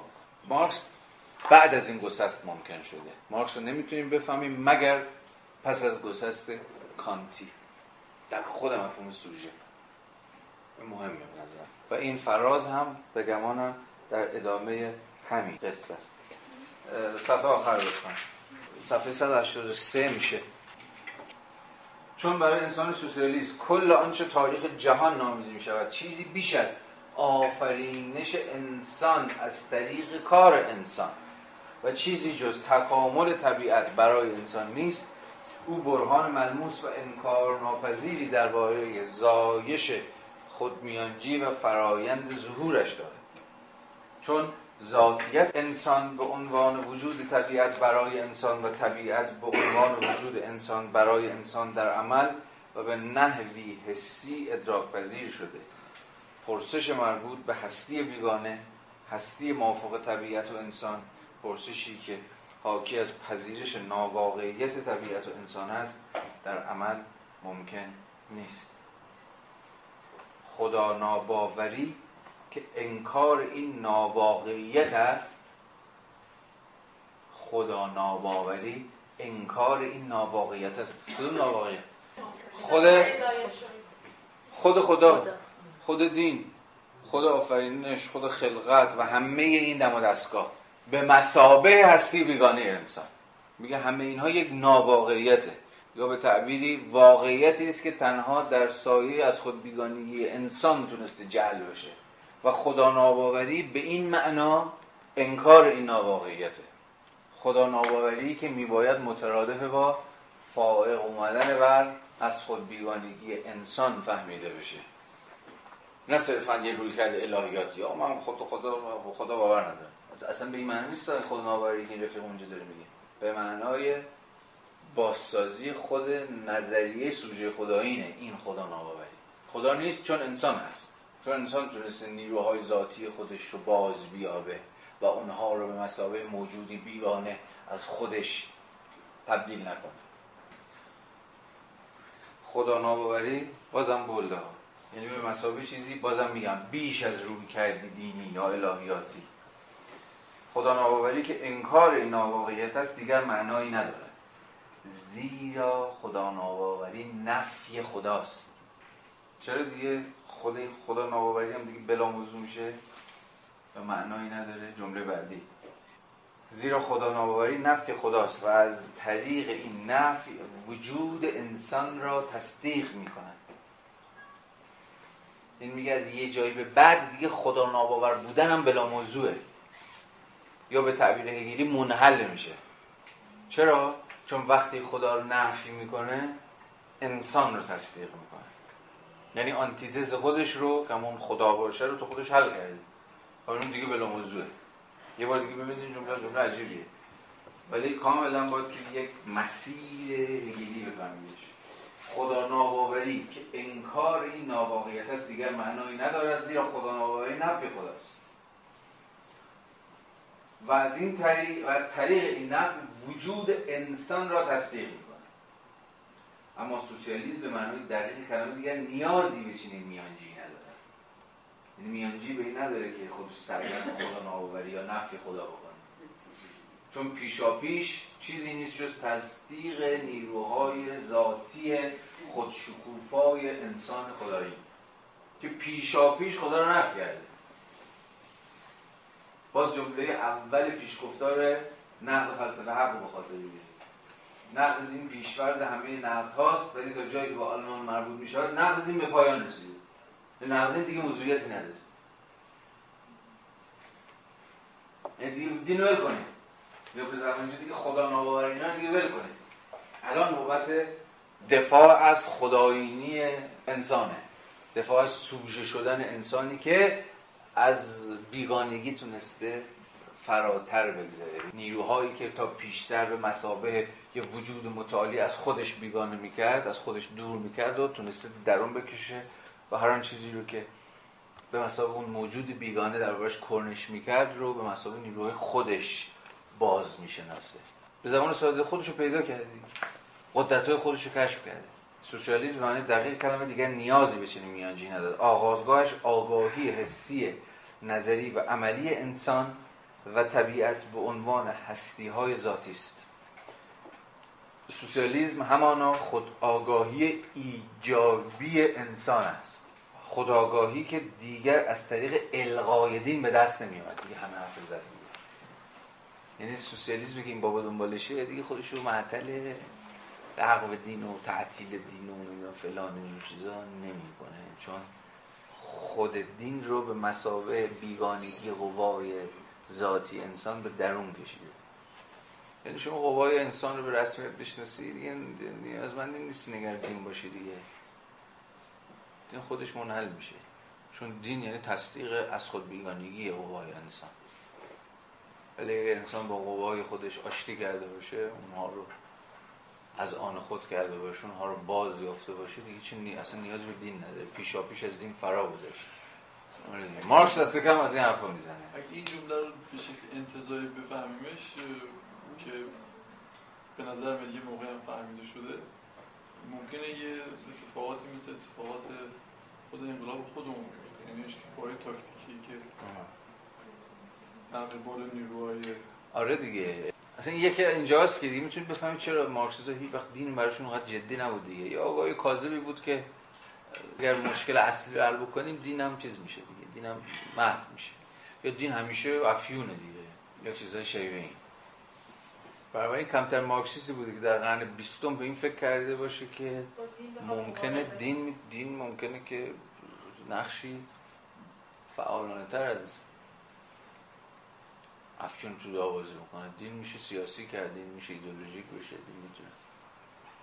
جالبه دیگه هیچ چپی مثلا تو ایران بعد حتی تو اوایل مثلا یک سال قبل انقلاب هم جدی نمی‌گرفت که ممکنه که این انقلاب نبیه مثلا یه انقلاب مثلا خلقی که به یک انقلاب مثلا اسلامی مثلا تبدیل بشه تنها کسی که من جان جزنی مثلا آره تنها کسی که مثلا یه استثنایی داره جزنی اونم در قبال آیت الله خمینی فقط. یه جمله‌ای داره که میگه آیت الله خمینی تنها کسی است که به این دلیل که نقش ضد استعماری تونسته مثلا تو دهه 40 بازی بکنه پتانسیل داره که مثلا یه چی میگن؟ یه, آدم معتبری بشه یه نقش رهبری بازی بکنه یا فلان ولی رو خود سیاسی شدن دین که این انقلاب مثلا می‌تونه انقلاب خرد بورژوازی دینی باشه کمتر کسی حرفی زد بگذاریم این هم خیلی موضوع جدی. چه در قبال تاریخ خودمون؟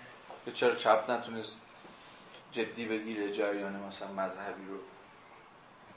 چرا تخم انقلاب چپ باش ولی مذهبیون درو کردن؟ اینا خود سوال جدی سالها مثلا نسبتش روش فکرم شده دیدی با پاسخهایی هم هست اون که هیچ. ولی خود این مسئله که می‌تونیم ازش به تقلیلگرایی مارکسیستی در قبال موضوع دین تعبیر کنیم چون دین به این معنا برای مارکس هیچ به اصطلاح اصالت تحلیلی نداره. یه زایده ای از این وضعیت تاریخی. نقد دین نقد آن وضعیتی است که نیاز به دین دارد. باز جمله مارکس در پیشگفتار نقد رسول فلسفه یعنی نقد دین رو به شکل بیواسطه باید رها کرد. نقدی هم اگر باشه نقد خود اون وضعیتی که داره, دین رو میزایاند انگار. یا داره یا نیاز به دین داره به مثلا یه تسکین به مثلا یه سعادت اخروی یا هر چیزی شبیه اگر سعادت رو بتوان در این دنیا محقق کرد خوشبختی رو بتوان عرفی کرد بتوان زمینی کرد دیگه نیازی به دین وجود نخواهد داشت. چون دین در نهایت یه کالای نسیه بهت میده دیگه. اگه بتونیم نقدشو بدیم خب یارو چرا باید بره دنباله نسیه؟ خب همین میچسبونید ولی خب اون وقت چقدر حرف هست این بس. خب بخونیم و دیگه واقعا تمامش کنیم سوسیالیسم همانا خودآگاهی ایجابی انسان است. خودآگاهی که دیگر از طریق الغای دین به دست نمیاد. چون که زندگی واقعی واقعیت ایجابی انسان است. و دیگر از طریق الغای مالکیت خصوصی از طریق کمونیسم به دست نیامده است. کمونیسم موضع نفی در نفی است. معنای هگلیه کلمه و بنابراین مرحله واقعی و ضروری برای دوره بعدی تکامل تاریخی در رهایی و بازیابی انسان است. کمونیسم شکل ضروری اصل پویای آینده بیواسطه است. اصل پویای آینده بیواسطه انسان. اما کمونیسم نفسه هدف تکامل انسان و شکل جامعه انسانی نیست.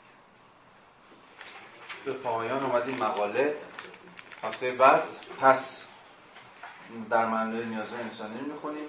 می‌کنیم و آخر جلسه تصمیم می‌گیریم مقاله هگل رو بخونیم یا نه. مرسی تا بعد. خدافظ